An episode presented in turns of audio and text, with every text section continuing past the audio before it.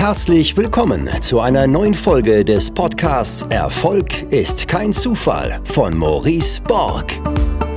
Du wirst in diesem Podcast von den Learnings erfolgreicher Unternehmer, Investoren und anderen inspirierenden Persönlichkeiten profitieren. In Experteninterviews bespricht Maurice Borg mit seinen Gästen das Wichtigste rund um die Themen Aktien, Immobilien, Steuern, Vermögensaufbau und Persönlichkeitsentwicklung.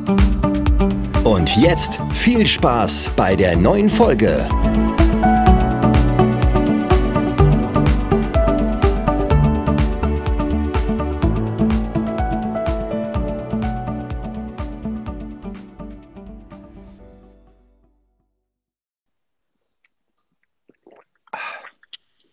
Ah,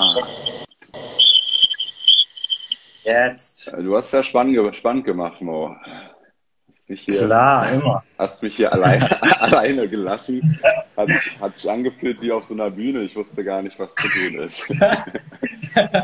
Ja, ich wusste, du weißt ja, dass Technik ist auf jeden Fall nicht meine Stärke und man muss ja auch seine Schwächen kennen. Aber jetzt klappt's ja, oder? Also, Jetzt klappt alles völlig gut. Ähm, vielleicht kurz, kurz nochmal zur Erklärung. Ich habe ja, ich habe ja den Maxim jetzt zwei Livestreams gemacht und ähm, war einfach ein super Feedback und ich dachte mir, okay, wie kann ich, wie kann ich anderen Leuten noch mehr geben und habe überlegt, welche Menschen kann ich so in nächster Zeit einladen. Und da wir öfter miteinander sprechen, auch über diese Themen Immobilien, Aktien, Unternehmertum, Mindset und uns immer wieder austauschen, habe ich mir gemacht, lass uns doch mal in so einen gesunden Rahmen gießen und uns darüber unterhalten heute. Und wir haben mal, oder wir haben ja schon im Vorfeld viele Fragen gesammelt und auch mal drei Themen, die wir heute machen wollen. Einmal Thema Unternehmertum. Was sind da so deine Erfahrungen? Äh, Was hast du ja die letzten Jahren ähm, da alles erlebt, gelernt und so weiter? Dann Thema zwei, was ja auch super viele interessiert hat, irgendwie gefühlt gerade so das, der heiße Shit, Thema Immobilien. Äh, ja, Also ähm, ich kriege immer wieder so viele Fragen zu diesem Thema ähm, und auch Thema Verhandlungen. Also da bist du ja wirklich ein Fuchs, wirst ja wahrscheinlich auch mal ähm, ähm, ähm, berichten, was du da alles so immer wieder machst. Und ich staune ja auch immer wieder, was du da für Preise hast, äh, die du, die du einkaufst, von denen ich nur träumen kann. Aber ja, so ist das, ja. Und ähm, ja, vielleicht, äh, Mo, bevor ich dich jetzt dein, dein Leben mal so ein bisschen vorstelle, ich denke, du kannst es 10.000 Ja, Mal besser, ja. weil du warst immer dabei. Ich war nur in ein paar, paar wenigen Stellen deines Lebens mit dabei, die letzten zehn Jahre. Ähm, aber ja, erzähl doch mal ein bisschen äh, vielleicht, ja, wie das kam, dass wir uns kennengelernt haben und wie du dann Ja. auch auf Eat Clever ähm, in die Gründung ja, voll gern. Voll gern. Ja, super cool. Also erstmal vielen Dank für die Einladung. Ähm, und ich habe mir die Livestreams natürlich auch angeschaut, finde es auch super spannend und unfassbar, ähm, was ihr für einen Mehrwert daraus gehauen habt. Ne? Also so, ich weiß nicht, ob du das von Gary Vee kennst, äh, dass man einfach der einfachste Weg in die richtige Richtung ist positiv, positiv, positiv denken und sich äh, von positiven Menschen inspirieren lassen. Deswegen, das fand ich schon echt super cool und war natürlich gerne dabei.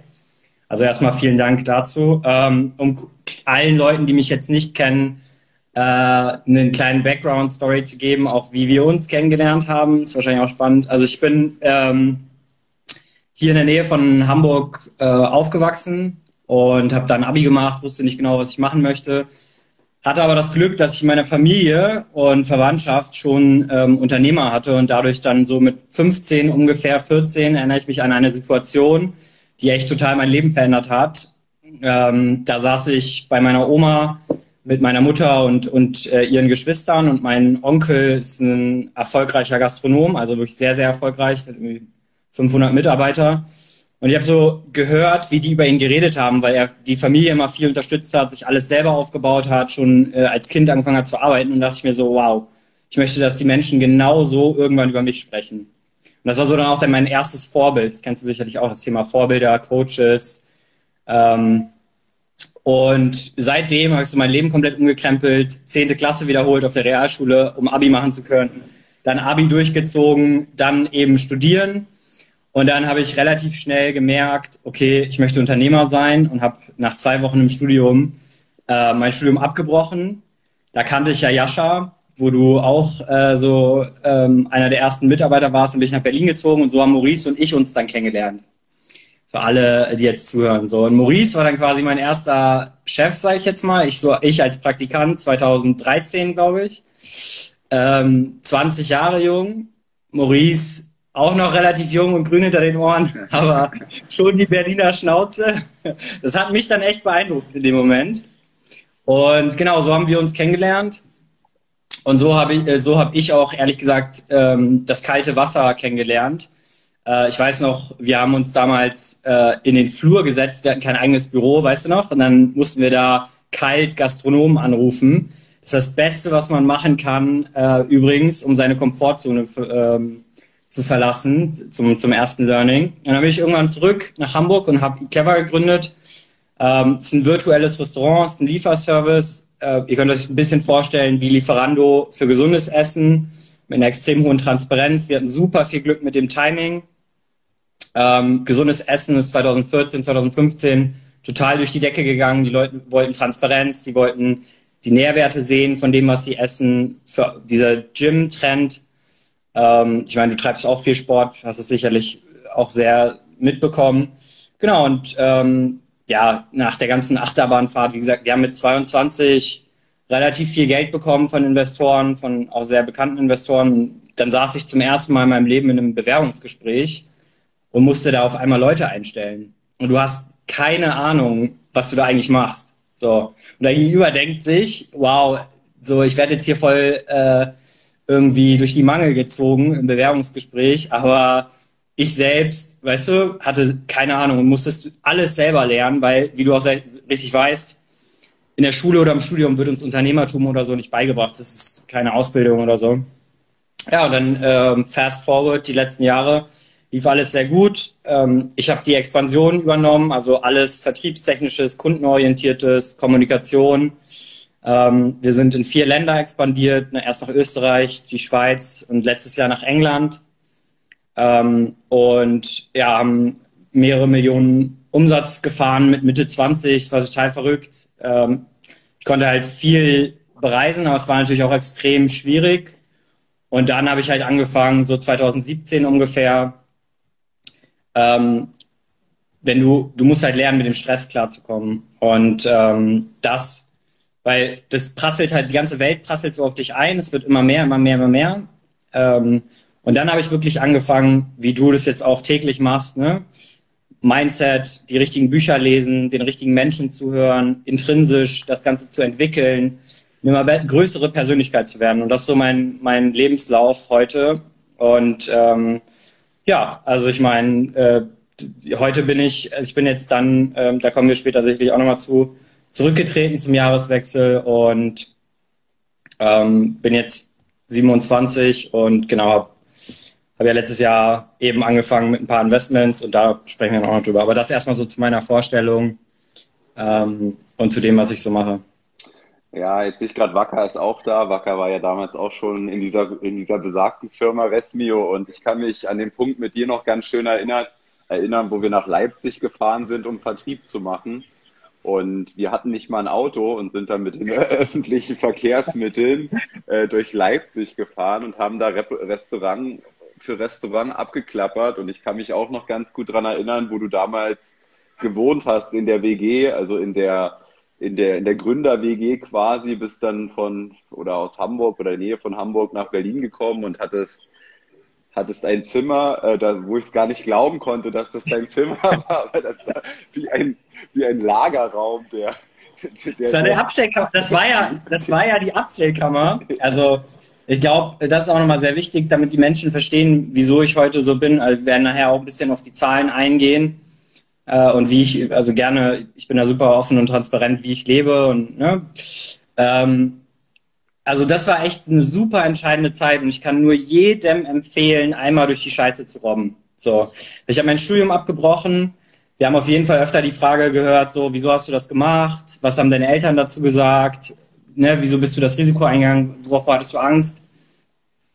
Also ganz ehrlich, ähm, ich hatte nur Angst davor, ähm, nicht das zu tun, was ich tun möchte. So, dass ich, dass ich aus irgendeinem Grund eben, also ich hatte Angst davor, Angst zu haben, weil Angst lähmt uns immer. So, und Angst ist so ganz oft der Treiber, wenn du so ähm, eine Ausrede für irgendwas suchst und dann ganz, das so hinterfragst, kommt ganz am Ende immer Angst bei raus. So. Und ich hatte eigentlich immer nur Angst, etwas nicht zu tun. So, und ähm, für mich hat es extrem ausgesehen. Also meine Eltern haben mir finanziell den Geldhahn zugedreht. Ich hatte dann gar keine Kohle, bin ja, wie gesagt, nach Berlin gekommen. Ähm, und die hatten auch, das war halt so, ja, kann ich, kann ich bei euch einziehen, kann ich mit euch arbeiten, so, in diese Gründer-WG. Die hatten aber gar kein Zimmer, das wusste ich gar nicht. Dann kam ich in diese Abstellkammer, die hast du ja gesehen, es ist echt unfassbar, dass wir kein Foto davon haben. Und dann habe ich in der Abstellkammer einfach nur so viel Platz freigeschoben, dass ich so eine 90 Zentimeter äh, breite Matratze da reinstellen konnte. Und das war dann mein Zimmer. Und das war dann mein Leben. Und ich weiß, also wir sind ja dann immer ins Büro gefahren und ich habe mich auch nie getraut, vor euch, also meinen Chefs quasi, nach Hause zu gehen, obwohl ich Praktikant war. Weil für mich war das erste Ziel, und das ist extrem wichtig, wenn ihr lernt, und das ist scheißegal, wie alt ihr seid, oder jeder, ne, dass, wenn du lernst, dann geht es nicht ums Geld verdienen. So. Und weil das, wenn du, wenn du mit der Motivation, okay, wo verdiene ich am meisten Geld oder wo verdiene ich so und so viel Geld rangehst, dann ist dein erstes Ziel einfach ein anderes. Das ist ja auch okay, ne? wenn du irgendwie jetzt dabei bist, okay, jetzt bin ich in der Phase in meinem Leben oder das mache ich, weil ich Geld verdienen möchte, ist auch völlig okay. Aber wenn ihr lernen wollt, so, dann ist das Geld scheißegal. Und da, wenn du halt durch die Scheiße robbst, lernst du mit wie wenig wir eigentlich klarkommen können.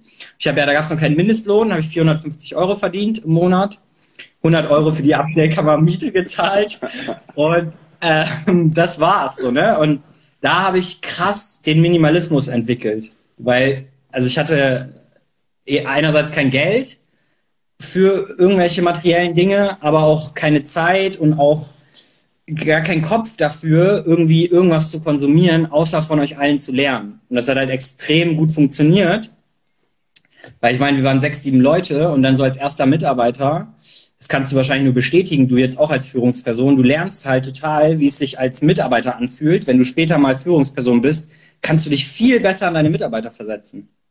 So, ähm, und genau, also ja, das, äh, das eben dazu und äh, diese, diese Vertriebstouren, was wir da gemacht haben, ähm, dass einfach dieses Hasseln, einfach die, ne, immer einen Weg zu finden, egal wie schwierig das jetzt ist, das war super, super entscheidend für meine weitere Entwicklung. Also ganz klar. Ja, ich hatte so einen Punkt auch in meinem Leben, wo ich mein Praktikum damals gemacht habe während des Studiums. Es war ein Pflichtpraktikum, mussten wir sechs Monate machen. Und ähm, war bei Price Waterhouse Coopers in der internationalen Steuerberatung. Und das Praktikum ging, wie gesagt, sechs Monate, aber ich habe nach sechs Wochen gekündigt, ähm, weil, weil ich, weil ich überhaupt keinen Bock mehr hatte, nur zu kopieren. Ich habe halt gemerkt, okay, lernen wirst du da nicht viel. Ähm, jedenfalls war das mein Eindruck und habe ja dann den, den, den ersten Imbiss aufgemacht nebenbei und hatte ja. dann eben vier, fünf Monate Zeit, ähm, quasi den, den Imbiss zu rocken und ich wollte halt was tun. Ja, ich wollte, wollte Attacke machen und nicht irgendwie ähm, nur kopieren und dämliche Aufgaben machen. Und ich habe halt, ich habe halt auch dieses Studium genommen, weil es Price Waterhouse Coopers, eine der Big Four äh, Wirtschaftsberatungsgesellschaften, hat einen fetten Namen hat, glaube ich, damals relativ viel Kohle gezahlt. Ich weiß gar nicht was, aber so, sagen wir mal, 1000 Euro oder so für ein Praktikum im Monat. Ähm, ja. Das war halt mehr als überall ähm, sonst wo. Und das waren so die, die Kriterien. Und dann habe ich halt auch feststellen müssen, dass ich da aber nicht viel lernen kann oder dass da die Zeit ist, wo ich lerne, enorm lang sein wird.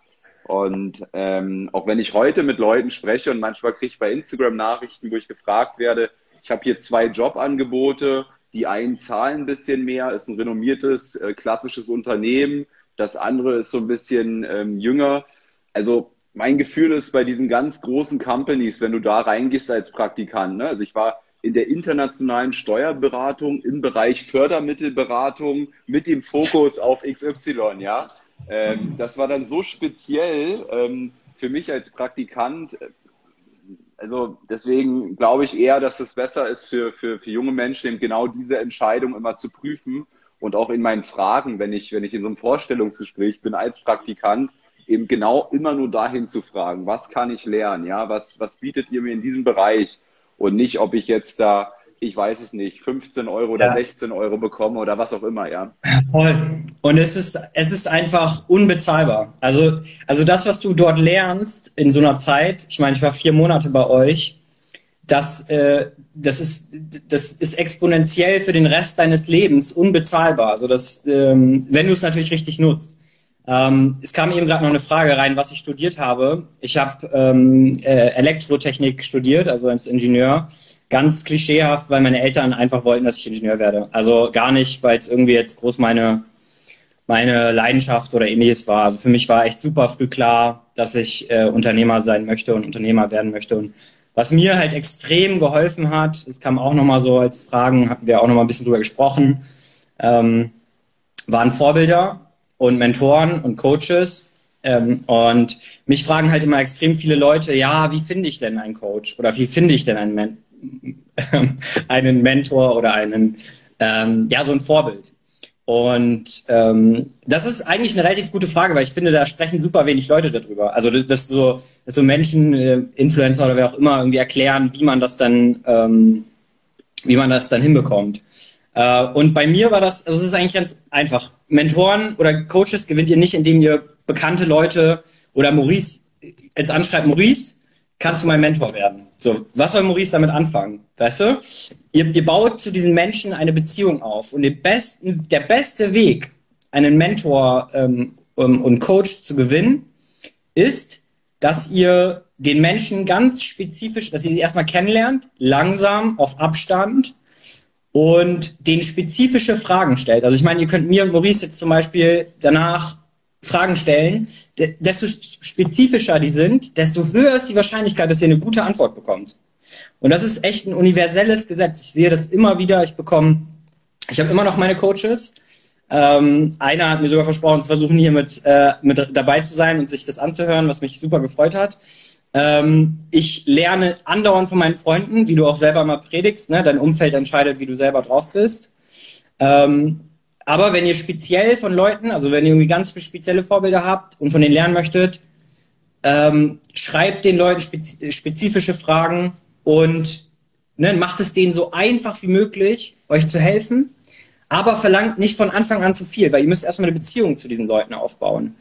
Ähm, ich denke, ich meine, du kannst auch, auch nochmal sagen, was deine Erfahrung zu ist, aber wie gesagt, ich bekomme regelmäßig halt oft Fragen, am meisten immer über LinkedIn, weil ich da am präsentesten bin.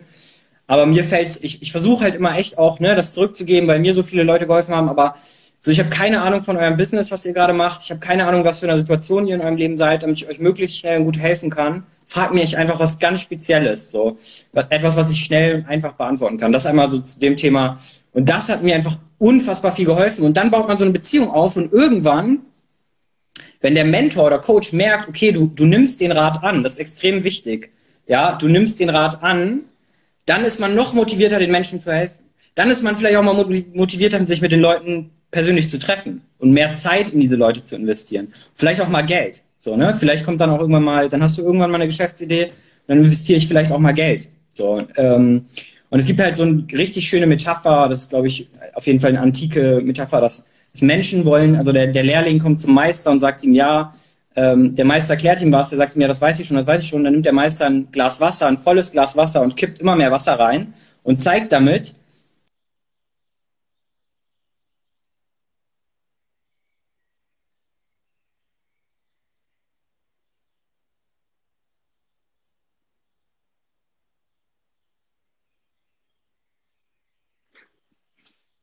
Schatz? Der schnell was reißen will sich schnell weiterentwickeln möchte, genauso, ähm, genauso vorzugehen. Und eine andere Sache, die auch sehr hilft, wenn ihr die Möglichkeit habt, den Job zu wechseln, arbeitet für eine dieser Personen. Versucht für diese Person zu arbeiten, auch nur als Assistenz, auch nur als Praktikant oder, oder, oder. So kommt ihr an solche Menschen auch ran.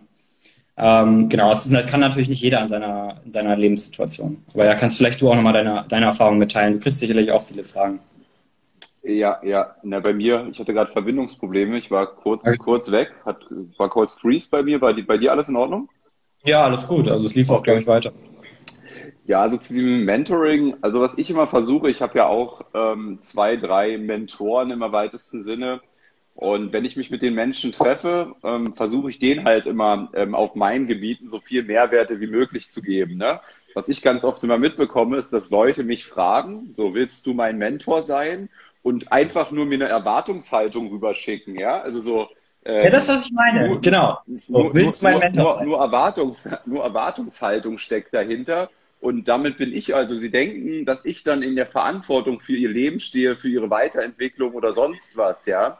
Aber die Frage ist die falsche, ja. Ähm, du musst, du musst dir aus meiner Sicht überlegen, wenn ich an irgendjemanden gehe und ich gehe an Leute, die deutlich weiter sind in den Bereichen, wo ich sie als Mentor haben will, als ich es bin, überlege ich mir trotzdem, wie kann ich in diesem Bereich, in anderen Bereichen, wo ich eben vielleicht weiter bin und jeder Mensch ist in irgendwas wahrscheinlich weiter als ein anderer Mensch, wie kann ich demjenigen dann Mehrwert bieten, ja? Und wie kann ich ihm davon was erzählen, bei mir ist es eben enorm online, es ist Suchmaschinenoptimierung, Conversion-Optimierung. Da bin ich halt ein Spezialist drin und das kann ich jedem, jedem auch bieten, ja. In anderen Themen ähm, bin ich absoluter Amateur und kann eben von denen dann partizipieren. Aber diese entscheidende Frage, was kann ich dem anderen denn auch bieten? Und das, das ich glaube, das fällt oftmals schwer, wenn man vielleicht jetzt 18 Jahre alt ist und irgendeinen ähm, Multimillionär anspricht, ja. Aber es gibt diese Dinge und man kann immer, man kann immer auch supporten den anderen. Ja, ja. Ja, krass. Also es ist ein mega guter Punkt, den du gerade ergänzt. Mehrwert für dein, äh, für dein Gegenüber zu, ähm, zu generieren. So. Ähm, ich habe auch mega, also es gab, es gab auch super coole Leute, ne? Also, oder super coole ähm, Ansprachen und wie Leute auf mich herangetreten sind. Ne? Ist, ist leider eher die Ausnahme, aber ähm, klar, es gibt schon Menschen, die das auch verstehen ne, und die dann auch ähm, in die Richtung gehen, okay, wie schaffe ich erstmal Mehrwert für die andere Person? Und im weitesten Sinne ist für die Person zu arbeiten natürlich auch ein extremer Mehrwert. So, ähm, weil das eben damit zu tun hat mit Dankbarkeit. Und wo wir bei dem Thema sind, ein anderer Punkt, ähm, was auch wieder damit reinspielt, ne? Ähm, was empfehle ich anderen Gründern oder was, was hat mir extrem geholfen, was habe ich auf dem Weg gelernt? Ja, war ist, auch eine Frage, äh, ja Genau, ist das Thema Netzwerk und was, warum ich das nochmal anspreche. Netzwerk hört man immer und immer wieder und immer wieder und das hat jeder hier schon gehört wahrscheinlich.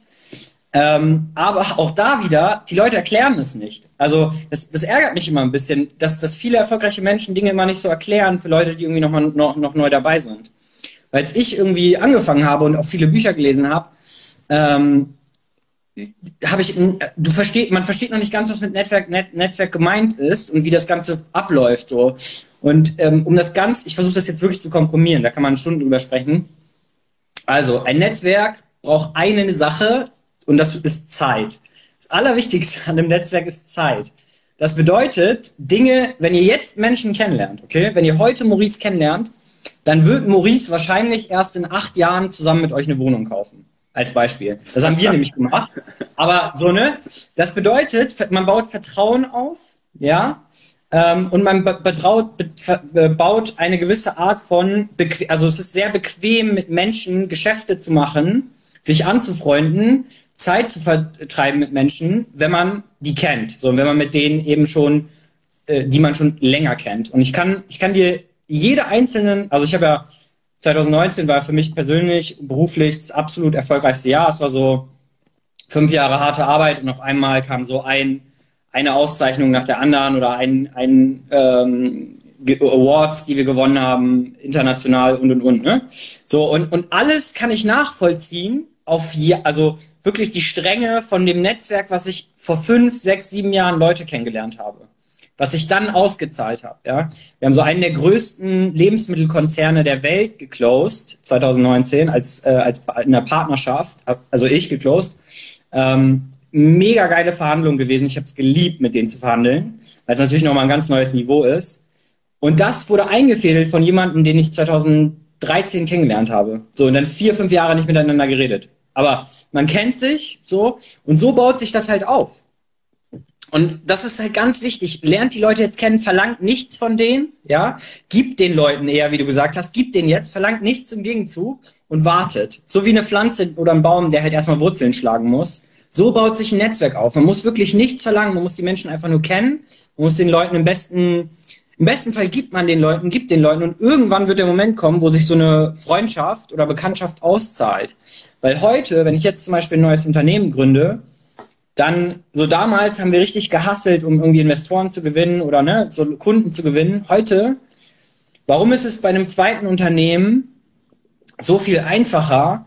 Weil du halt schon all das gemacht hast und dir schon ganz, ganz viele Leute also kennengelernt hast und schon ein ganz großes Netzwerk hast. Und, ähm, und das zahlt sich halt dann eben richtig krass aus. Das macht Dinge viel, viel einfacher und man kommt viel schneller und einfacher an Dinge ran. Und das ist so die nächste Sache, die, ähm, die mir extrem geholfen hat. Ist mir wirklich so wie so, eine, ähm, so ein Licht aufgegangen, als ich so realisiert habe, krass, alles hat mit einem guten Netzwerk zu tun, so ungefähr, alle Erfolge. Weil ich kann nicht die Credits einfach für die ganzen Erfolge aufnehmen, sondern es ist wirklich das Netzwerk, was ich über die Jahre aufgebaut habe und gepflegt habe, die Leute nicht verarscht, so gut zu den Leuten gewesen, so baust du dir Vertrauen auf. Und, und das ist ein Netzwerk und nicht einfach, ich habe 10.000 Kontakte auf LinkedIn, die haben noch nie was von mir gehört, ich habe noch nie was Gutes für die getan. So, weißt du? Ja, ja. Mir schreiben manchmal Leute auf LinkedIn und dann sehe ich so, dass das schon meine Kontakte sind, aber ich habe noch nie von denen gehört. So, ich kann mich nicht an den daran erinnern, mit denen irgendwann mal geredet zu haben und dann sagen die mir, ja, wir kennen uns schon. Weißt du? So, und, und man sieht halt an, ich finde an unserer Freundschaft so richtig gut, ich meine, mit was für ein Vertrauen wir diesen Deal gemacht haben, das, da sprechen wir gleich nochmal drüber. Aber da sieht man mal, wie das ist, wenn man zusammen was durchlebt hat und zusammen was erreicht hat und, und dann eben über eine gewisse Zeit einfach Zeit vergangen ist, um zu sehen, okay, die Person ist wirklich cool, ähm, was dabei entstehen kann.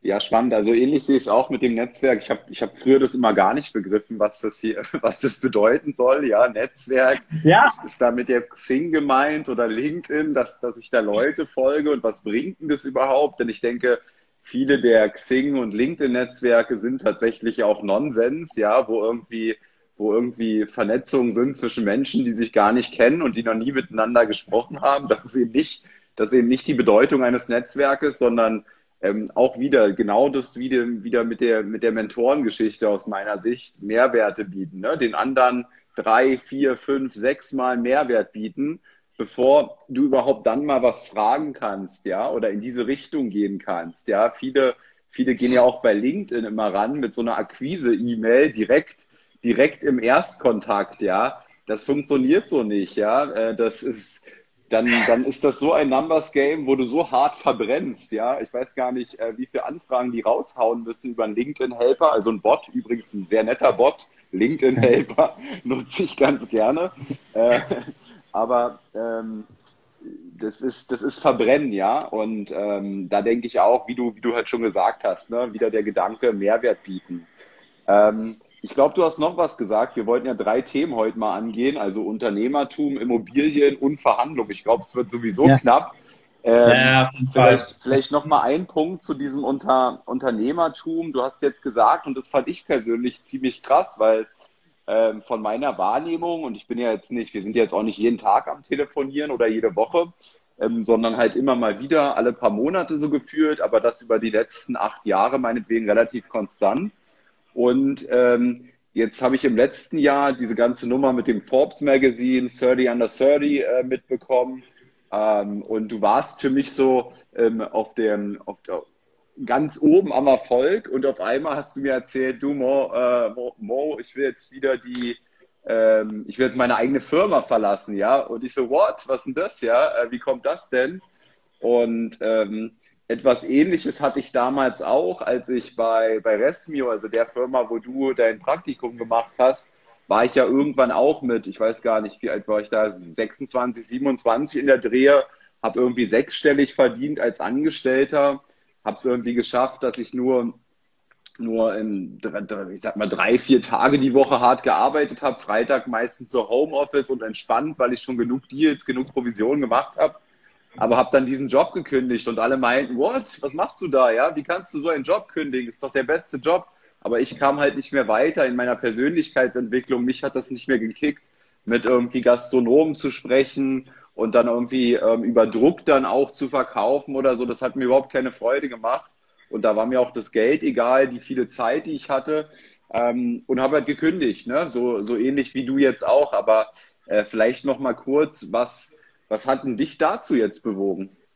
Ja, ja, mega guter Punkt. Also deine Reaktion teilen auf jeden Fall sehr viele Menschen und ich kann das auch verstehen. Und ich glaube, deswegen ist es umso wichtiger, dass wir mal darüber sprechen.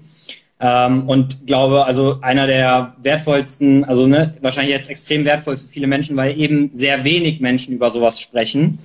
Ähm, also ihr müsst euch das so vorstellen, ich war in der Situation, du hast es gerade gut erklärt, also das Jahr war unfassbar erfolgreich für mich. Ähm, hätte mir das am Anfang des Jahres jemand gesagt, ich das nie und nimmer geglaubt. Ich habe ja auch in den in dem Jahr, also während ich irgendwie ähm, zwei in zwei Länder expandiert bin, einen Monat noch in den USA war, ähm, äh, also auf mehreren äh, Veranstaltungen in London und Zürich zum Beispiel auch äh, die Keynotes gehalten habe auf Konferenzen, ähm, habe ich ja noch sechs Wohnungen gekauft und das alles im selben Jahr und ähm, und es war so wirklich fast jeden Tag lag ich so im Bett oder irgendwie, keine Ahnung, saß im Auto oder im Flugzeug und dachte mir so, krieg so Gänsehaut, was führst du für ein Leben? So, weil man muss dazu auch nochmal sagen, da spielt ein bisschen rein, dass ähm, meine Eltern aus dem Libanon damals geflüchtet sind. Ähm, ich dort noch Verwandte habe und sehr, sehr präsent weiß, wie das wäre, wären meine Eltern dort geblieben. So, und das hilft einem extrem zu wissen, wow, du kannst so dankbar für dieses Leben sein, dass du hier aufgewachsen bist, so eine gute Bildung, so ein gutes Umfeld und und und. Meine Eltern, die mich unterstützt haben ähm, und so die richtige Einstellung zum Leben zu, zu bekommen. Und, und dann in dem Moment zu sagen, wo, wo alle von außen dir sagen, wow, du hast es geschafft, du verdienst gutes Geld mit deinem eigenen Unternehmen, du hast Mitarbeiter, du expandierst immer weiter, du erlebst so viel.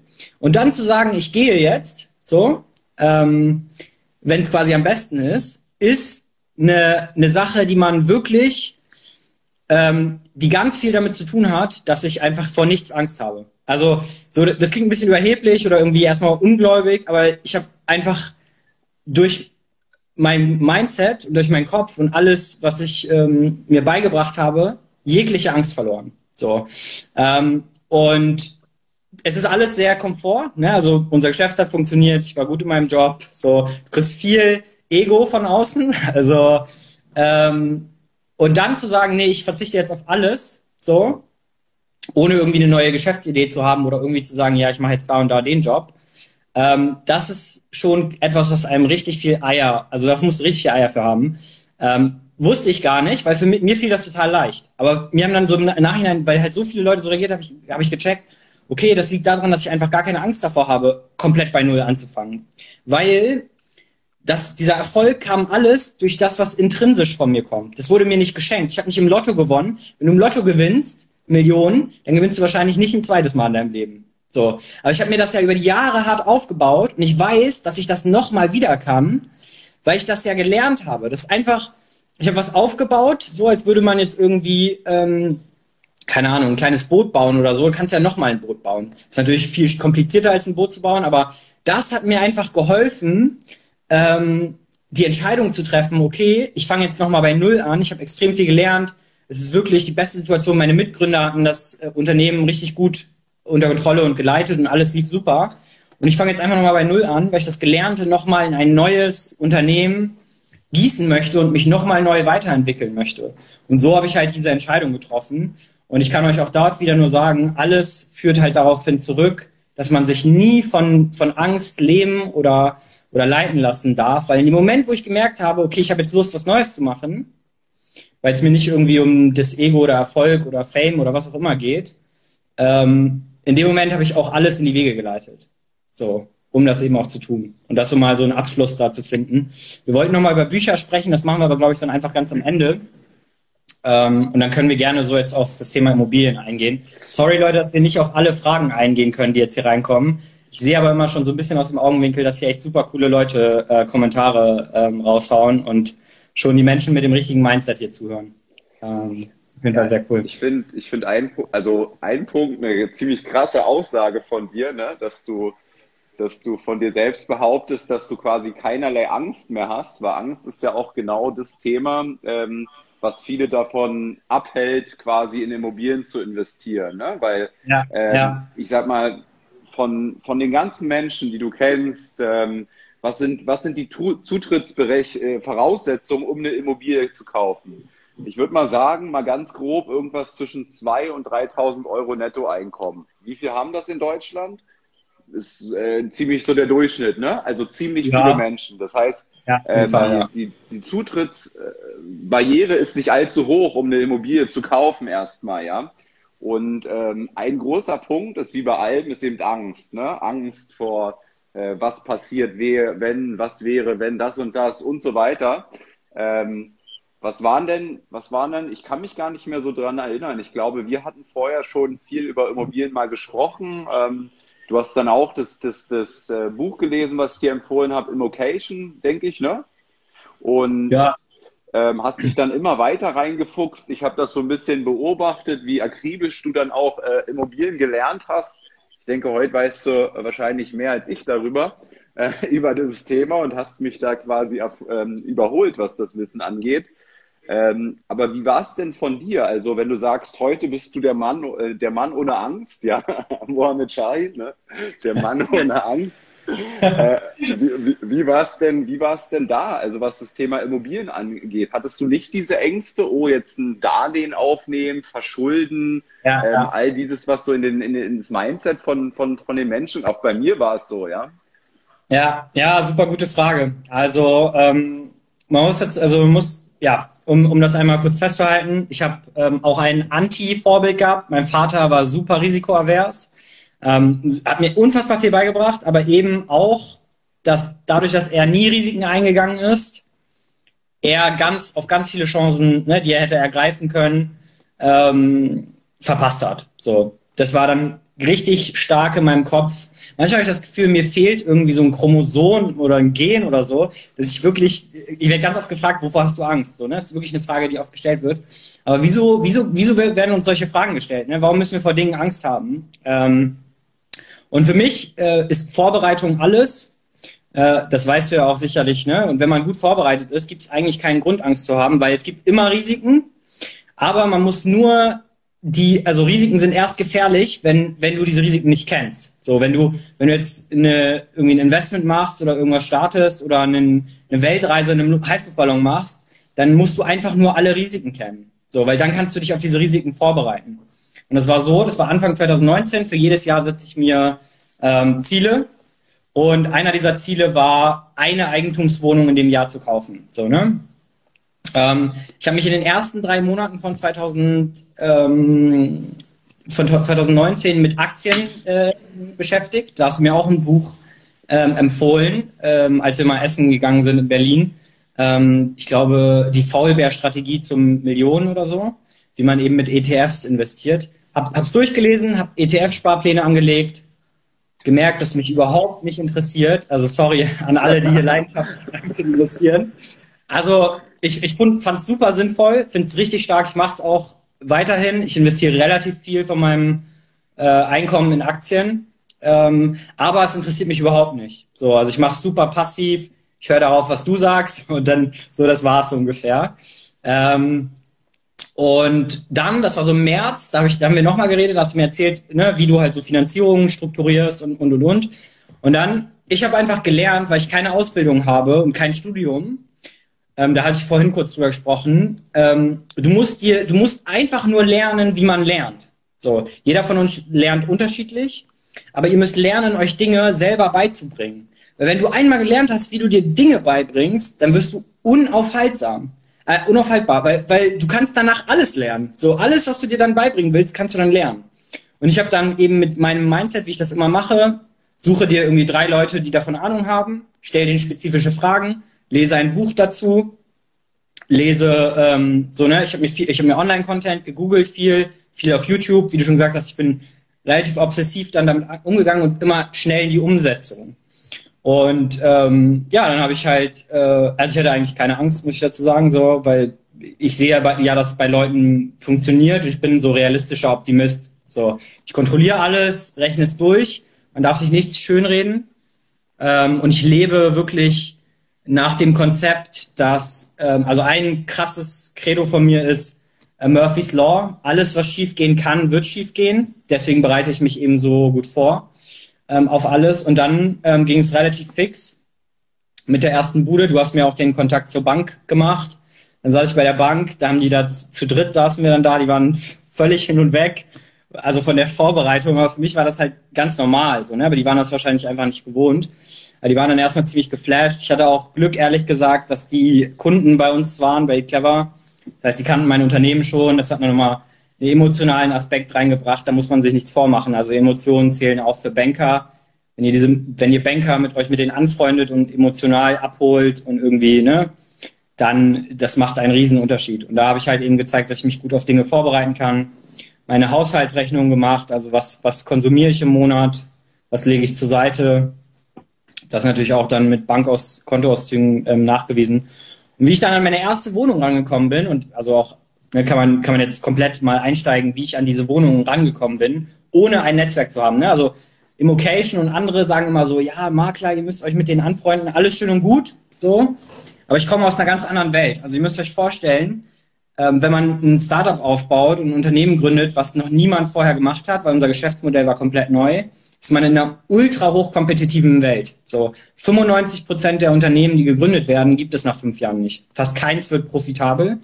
Und dadurch wirst du einfach von Natur aus extrem hungrig. So. Und du willst, du, du, gibst dich einfach nicht damit zufrieden, durchschnittlich gut zu sein, sondern musst immer alles am besten machen. Sonst überlebt man das überhaupt gar nicht. Und ähm, deshalb kam es für mich gar nicht in Frage, 5% Rendite zu machen oder 6% Rendite oder irgendwie ein Maklernetzwerk. Ich, ich wusste, ich schaffe nur weil, also für mich gibt es keine Grenzen. Wenn Leute sagen, das ist, was du erreichen kannst, dann weiß ich genau, ich erreiche immer das, was ich mir selber setze. So. Ähm, und dann habe ich, ähm, kannte ich eben auch noch das Gesetz aus dem Netzwerk. Oder wenn du Dinge erreichen willst, ne, oder wenn du irgendwie Dealflow haben willst, egal in welchem Bereich, ob du ein Auto kaufst, ein Haus kaufst oder ein, ein Fahrrad verkaufen willst, du musst, das ist jetzt extrem wichtig, deswegen sage ich es langsam, möglichst vielen Menschen davon erzählen. So. Dadurch habe ich die ersten vier Wohnungen gekauft. So, das müsst ihr euch mal vorstellen. Und zwar alle ohne Makler. So, ich habe alle Wohnungen ohne Makler gekauft. Ähm, ich habe die erste Wohnung, ich hatte mir, als ich gemerkt habe, wie einfach das ist, habe ich mein, mein Ziel, eine Eigentumswohnung im, im 2019 zu kaufen, habe ich äh, so halbiert und gesagt, bis zu meinem Geburtstag, das ist der erste siebte. Und dann habe ich vier Tage vor meinem Geburtstag den Kaufvertrag unterschrieben. Ähm, und die erste Wohnung, die ich äh, bekommen habe, hab, war, also ich habe erstmal allen meinen Freunden davon erzählt, weil es ist jetzt nicht bei jedem der Fall, ne, aber es ist eine gute Chance, dass in eurem direkten Familien- und Freundeskreis erzählt euren Eltern davon, euren Verwandten, euren Freunden, euren Arbeitskollegen, dass ihr eine Wohnung kaufen wollt. So, irgendwann, das müsst ihr natürlich öfter erzählen, kommt mal was auf euch zu. So.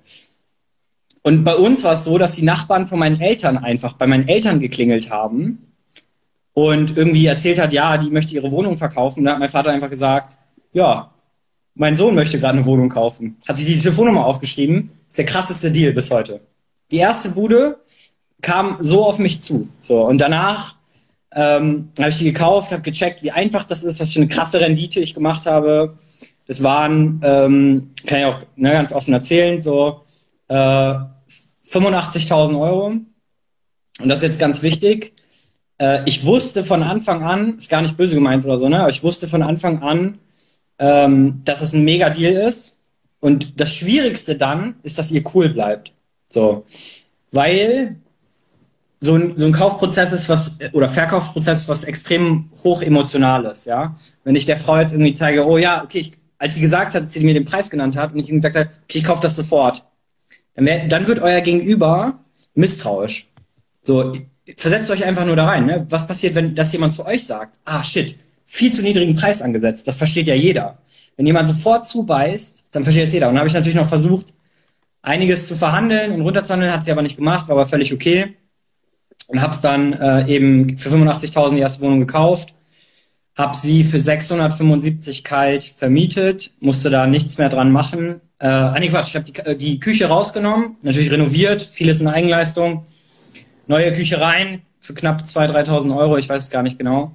Und dann, ähm, also 675 kalt vermietet, also knapp unter 8.000 Euro im Jahr, also so ein 8, 9, ich glaube 8% Rendite oder 9% Rendite in einem äh, Gebiet, ähm, in einer kleinen Stadt im Hamburger Umland, ähm, was sich sehr positiv entwickelt und habe dann dadurch und habe dann weiter ne, Leuten davon erzählt, habe dann ähm, durch meinen Schwager noch zwei Wohnungen gekauft.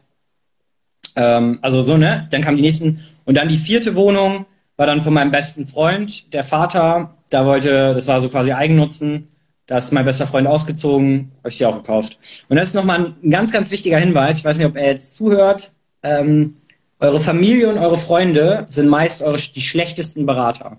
So. Mein bester Freund hat mir davon abgeraten, die Wohnung zu kaufen, weil er meinte, die ist zu teuer. So. Im Nachhinein ist es mit der beste Deal, den ich je gemacht habe. So. Weil ich da einerseits selber drin wohne, ja. Äh, die ist aber für mich zu groß, deswegen habe ich die tatsächlich ein Zimmer äh, vermietet und wohne in der WG, habe dadurch auch meine Lebenshaltungskosten krass runtergesetzt, obwohl ich mir natürlich auch locker alleine leisten hätte können. Aber ich bin extrem minimalistisch es war eine große Dreizimmerwohnung. Ich wusste, dass ich die niemals einrichten werde und habe mir dann eben einen Mitbewohner geholt, der auch super cool ist.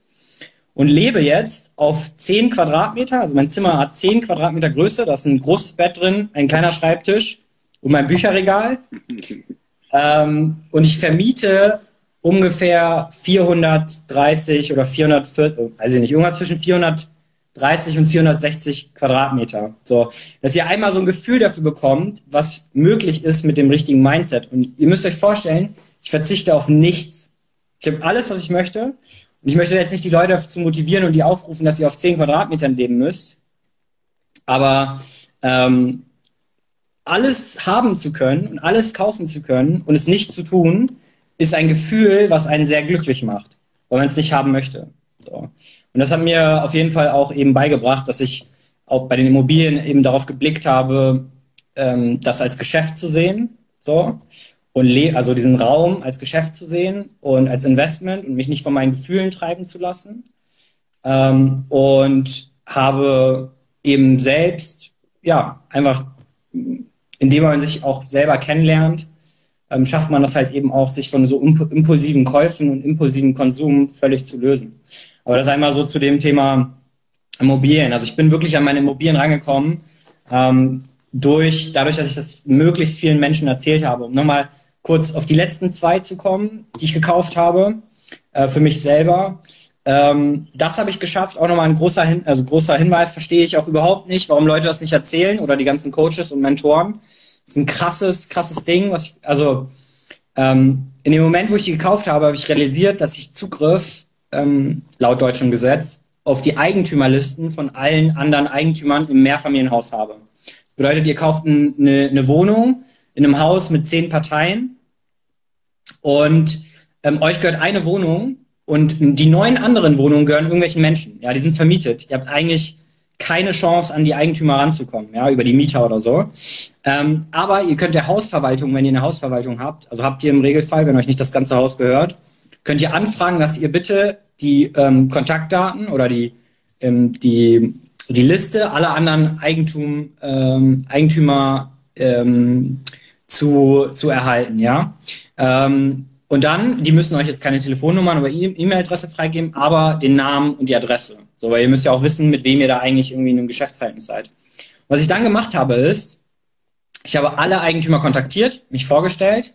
Und wenn ich gemerkt habe, dass sie irgendwie locker sind und irgendwie ne, äh, also offen für ein Gespräch sind, habe ich denen angeboten, ihre Wohnungen zu kaufen. So. Und das ist natürlich eine Akquise, ist wie Vertrieb, nur andersrum, eine Akquise. Allerdings kommt man so auch an sehr, sehr gute Deals ran, weil da kein Makler zwischen ist, weil die Off-Market sind. Und das habe ich im Sommer gemacht. Und im Dezember, es gab ein Pärchen, dem zwei Wohnungen gehört haben. Im Dezember habe ich die nochmal angerufen, weil die meinten jetzt aktuell nicht, aber vielleicht später. Und dann hieß es, ja, unsere Mieterin zieht aus, wollen wir uns mal treffen. So. Und dann war viel hin und her und da war es halt auch sehr wichtig, das ist, das ist wieder sehr wichtig, ob ihr etwas verkauft oder etwas kauft der richtige Weg, so an einen guten Preis oder ähnliches, ob das beim Makler funktioniert es auch, ihr müsst immer verstehen, was das Interesse von eurem Gegenüber ist. Ja?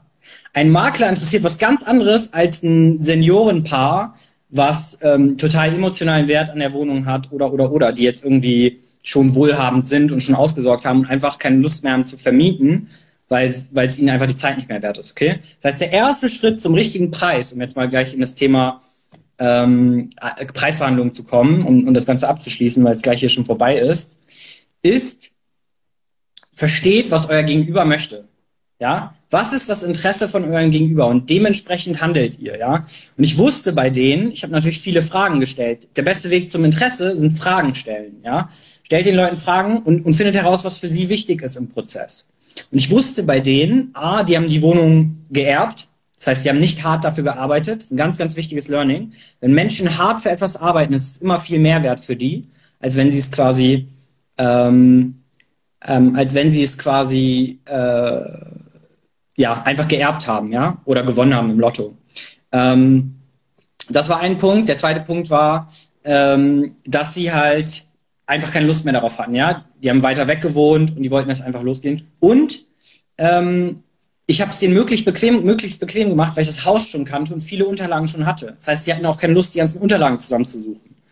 Und das alles hatte ich verstanden. Und darauf bin ich eingegangen und habe die eben auch damit glücklich gemacht. Und wenn man dann im richtigen Moment auch einen richtigen Anker setzt, ja, dann kann man eben beim Preis auch ähm, ja richtig was rausholen. Und man muss halt immer, wie gesagt, immer cool bleiben. Und es war dann halt so, ich habe denen 140.000 für zwei Wohnungen geboten oder 142.000 und die wollten 200.000. Ich habe die Zahl zuerst genannt ich habe die Zahl erst genannt, nachdem wir drei Stunden Tee getrunken haben und Kekse gegessen haben.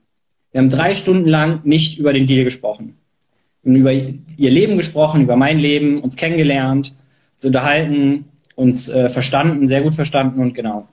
Und, äh, das ist ganz spannend, Mohammed, was du sagst dazu. Ähm, hat ja auch mal Daniel Kahnemann rausgefunden, der Ankereffekt, den du derzeit hier genutzt hast. Ne? Und Kahnemann hat aber rausgefunden, dass wir Menschen ja nicht nur, nicht nur mit Preise mit Preisen ankern können, sondern wir können auch geankert werden mit thematischen Dingen, die nicht im Zusammenhang stehen mit der, mit der Zahl. Ne? Und da hat er Folgendes gemacht, da hat er äh, Menschen an so einem Glücksrad drehen lassen und dieses Glücksrad war fingiert und entweder kam die Zahl 10 oder die Zahl 65 raus. Und äh, nachdem die Leute gedreht hatten, hat er jeweils die, die Probanden gefragt, Okay, herzlichen Glückwunsch dazu. Aber sagt mal, wie hoch schätzt ihr den afrikanischen Anteil der UNO? Ja, dann haben, dann, haben die, dann haben die Leute, die den 10 gedreht hatten, 25 Prozent geschätzt und die Leute, die den 65 gedreht hatten, 45 Prozent geschätzt. Ja, also dieser Ankereffekt, ähm, er funktioniert so krass, ja, und selbst mit, mit Dingen, die nicht im thematischen Zusammenhang stehen. Ähm, wir müssen mal kurz gucken, also äh, wie ich, ich weiß gar nicht, wie lange der noch läuft, ungefähr vier Minuten. Ähm, ich ja. würde würd einfach noch einen weiteren eröffnen, gleich, wenn wir hier rausgeschmissen werden. Und dann treffen wir uns nochmal hier, weil wir haben noch einen Haufen Fragen. Also ich glaube, wir müssen gar nicht so durchfegen, weil es ist schon ja. ziemlich, ziemlich spannend, jetzt gerade in, in dieses Immobilienthema noch viel tiefer zu gehen. Ja. Die, die, die, Zuschauerzahl geht auch kontinuierlich hoch. Also ziemlich crazy. Noch ein Punkt. Verstehe ich, ähm, versteh ich gar nicht, weil du redest so viel. ja, ähm, noch ja. einen ganz kurzen Punkt, äh, weil das kam gerade in den Kommentaren, äh, gar nicht böse gemeint. Es ist leider so, dass viele Leute das verwechseln mit Datenschutz. Ähm, ich kann euch das versprechen und zusagen, dass es nicht so ist. Es gibt viele Hausverwaltungen, die es erst verneinen, weil sie es auch selber nicht wissen. Ihr dürft nicht nach den E-Mail-Adressen fragen, ihr dürft nicht nach den Telefonnummern fragen, ihr dürft nach dem Namen fragen und ihr dürft nach der Adresse fragen. So. Und ihr dürft diese Menschen kontaktieren als Privatperson. Wenn ihr eine Privatperson seid, dürft ihr diese Menschen kontaktieren. Ihr dürft diesen Menschen einen Brief schicken, weil man als Privatperson in Deutschland jeder Person einen Brief schicken darf. Um das einmal festzuhalten, ja. Gar nicht böse gemeint. Ähm, so, ich, ich mag selber nicht Leuten zu widersprechen, aber ich denke, das ist ganz wichtig für alle, die hier zuschauen und diesen Mehrwert jetzt mitnehmen wollen und vielleicht verunsichert sind. Ihr dürft, wie gesagt, limitiert, aber eben so, dass man diese Menschen auch ansprechen kann. Genau, das ist einmal so. Ich bin kein Rechtsanwalt oder keine Ahnung sowas, ne? Alles natürlich immer ohne Gewehr. Ähm, allerdings äh, ist es auf jeden Fall so und ich denke, deswegen hören die Leute hier zu, um echte Insights zu bekommen und auch irgendwie echte Hilfe und nicht wieder irgendwie so ein Geschwafel oder so. Aber ja, wir können gerne weitermachen. Also wenn das Leute, ähm, wenn das Leute jetzt weiter hier hören müssen, möchten, denk, denk mal dran, also wir wollen jetzt mal auch versuchen, den abzuspeichern. Es gibt super viele Leute, die leider keine Zeit hatten, aber ich muss mal gucken, guck, schau mal, ob das gleich funktioniert, wenn wir den abspeichern.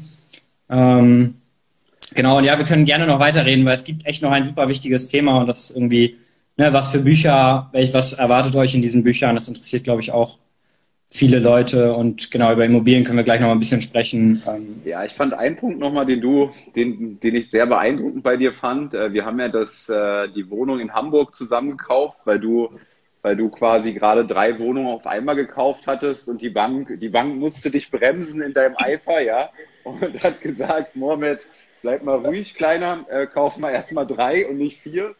Und äh, sonst hättest du die wahrscheinlich auch alleine gekauft und hast mich dann gefragt, ob ich nicht daran Interesse habe und ob wir irgendeinen Deal zusammen machen können. Und dann haben wir schlussendlich den Deal zusammen gemacht. Und ich fand ganz spannend, dass du, dass du, als wir die gekauft hatten, jedem Mieter eine Blume für, weiß ich, ein Euro vor die Bude gestellt hast mit so einem persönlichen, handschriftlich ge, ge, gemachten Brief, ja, wo du dich vor oder uns vorgestellt hast als Eigentümer. Und ich meine, das sind immer diese Kleinigkeiten, ne? Und diese Kleinigkeiten wirst du am Ende sehen oder du wirst es wissen, deswegen hast du es gemacht. Ähm, das wird dann eben irgendwann dazu führen, dass sich genau diese Menschen bei dir melden werden, wenn sie ihre Wohnung verkaufen werden, ja. Ähm, und das ist wieder dieser Network-Charakter, ja. Du fängst nicht an mit einem, mit einem, ähm, ja, und übrigens, ich würde auch ihre Wohnung kaufen, sondern du fängst mit der Blume an, ja. Und du fängst, und dann hast du noch drei, vier andere Schritte, die jetzt kommen werden.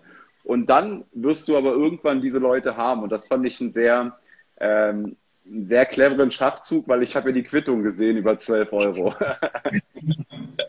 ja, also es ist, es ist total verrückt, ähm, dass die, also ne, das, das ist auch wieder das Thema so, willst du zu den guten Leuten gehören, willst du zu den richtig guten Leuten gehören oder willst du in der Champions League spielen? So. Und wenn du in der Champions League spielen willst, dann spielst du nicht in nur in einem Bereich deines Lebens in der Champions League, sondern das, das fängt, du lebst das. So, du lebst die Details. So, du, du lebst ähm, in jedem einzelnen Bereich deines Lebens, weil das hat viel mit Habits und Gewohnheiten zu tun, müssen wir echt unbedingt auch noch drüber sprechen, ähm, dass ich eben sowas mache, ja, dass ich eben genau weiß, so, das kostet mich jetzt 12 Euro, das kostet uns jetzt 12 Euro, dafür haben wir glückliche Nachbarn. So, habe ich noch einen kleinen Brief dazu geschrieben. Was ist das für ein Investment? So, und, äh, natürlich ähm, habe ich mich bei, bei meinen Miteigentümern auch vorgestellt, um eben eine Beziehung aufzubauen. Nicht nur, um irgendwie von denen die Wohnungen zu kaufen, sondern ich weiß ganz genau, desto mehr Freunde du hast, desto weniger Feinde hast du, sag ich jetzt mal. Und, ähm, und du musst immer das machen, so, was die Leute überrascht. So. Also wenn du, wenn, wenn, du, wenn, wenn, du, wenn du dich so verhältst, wie Menschen es erwarten, und die Menschen erwarten immer eher so ein bisschen was Negativeres oder irgendwie so ein bisschen ähm, was eher durchschnittliches einfach. Du musst aus überdurchschnittlich sein, du musst auffallen. Du musst in der Akquise auffallen, du musst auffallen, zum Beispiel in der Akquise habe ich auch ähm, diese Bewerbungsmappe wirklich entwickelt mit den Vorteilen der Verkäufer und der Makler dafür, wenn sie an mich verkaufen. Du glaubst nicht, wie viele Makler mich angerufen haben, nachdem ich das verschickt habe und unbedingt an mich verkaufen wollten. So. Zehn Sekunden, Mohammed. Ja, wir sehen uns gleich. Wir sehen uns gleich. Ciao, gleich. Ciao. Cliffhanger war das.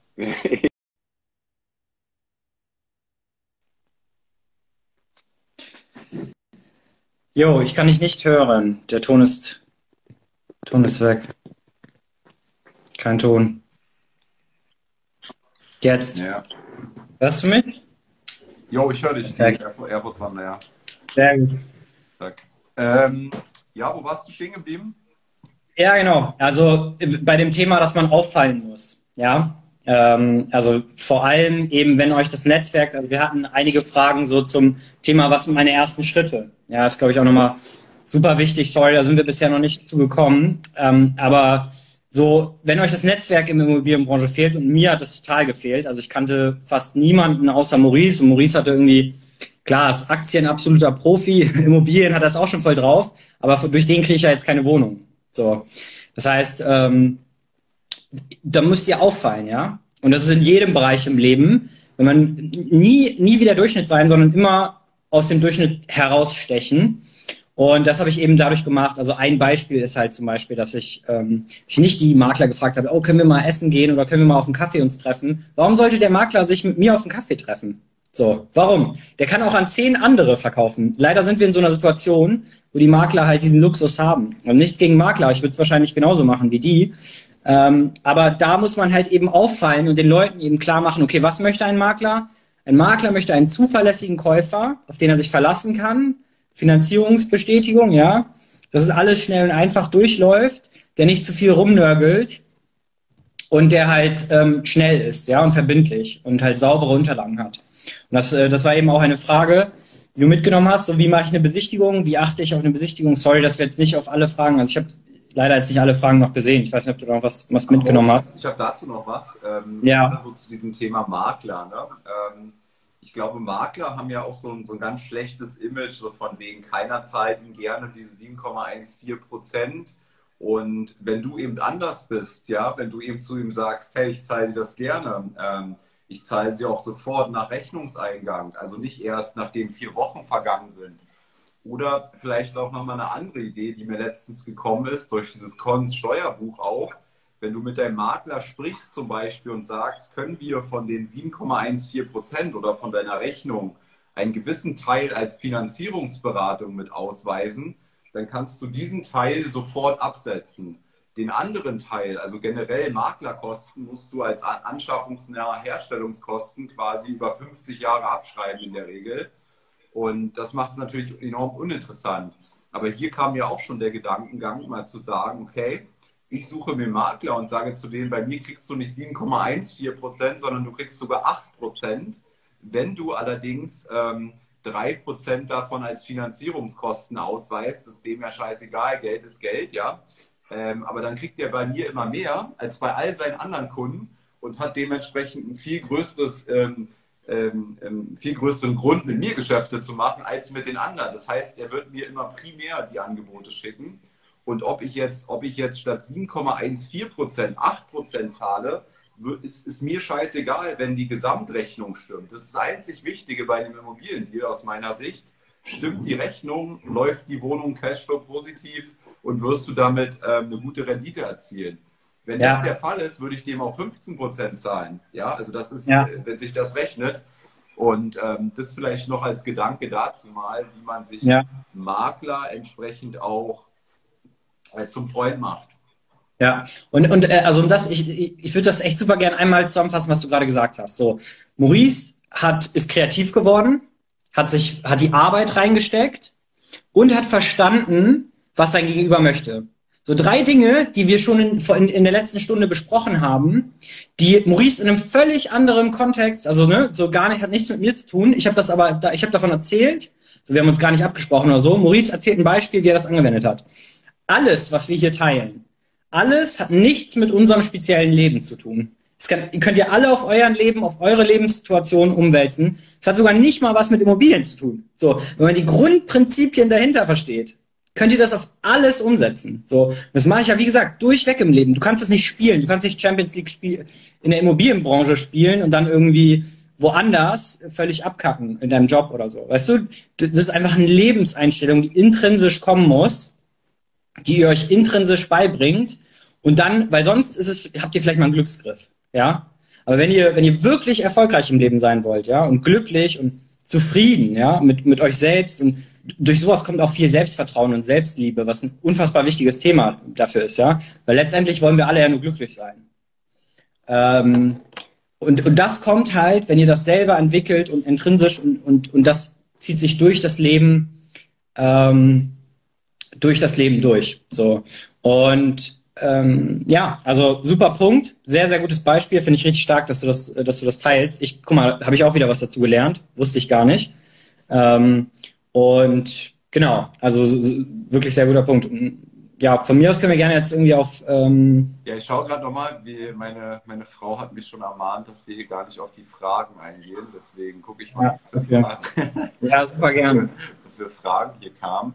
Ähm, eine Frage war auf jeden Fall mit deiner Verkaufsmappe. Also das fand ich auch nochmal ein spannender Punkt. Da, da ja. hat mich jetzt auch interessiert. Ähm, gerade so zu diesem Punkt erstmal, Erstgespräch mit deiner Bank. Ne? Ähm, nicht umsonst soll ja auch mein erstes Gespräch heißen, Life is a Sales, äh, mein erstes Buch, Life is a Sales Pitch, weil eben alles Verkauf ist. Ne?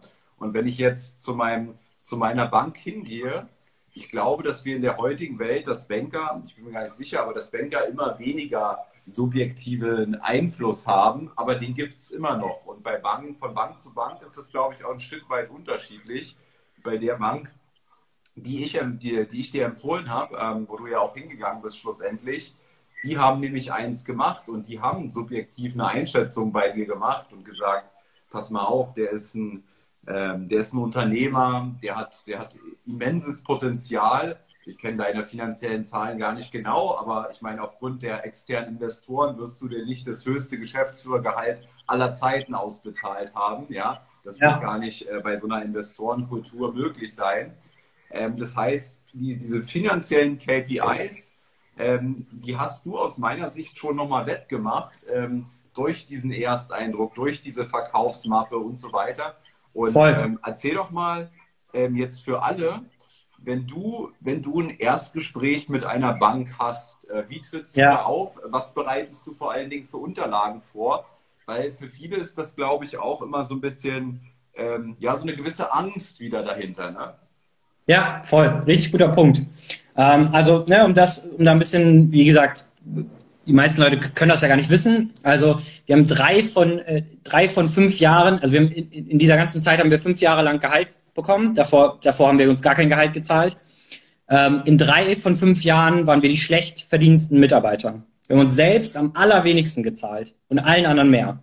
Ja, weil du langfristig denkst, weil es dir nicht darum geht, das ist halt einfach extrem wichtig. Es geht in dem Moment, mit deinem eigenen Unternehmen geht es nicht darum, dass du jetzt schnellstmöglich kurzfristig deinen Profit rausziehst. Und genau, dann hat sich aber natürlich unsere äh, finanzielle Situation etwas verändert und dann waren eben auch solche Investments möglich.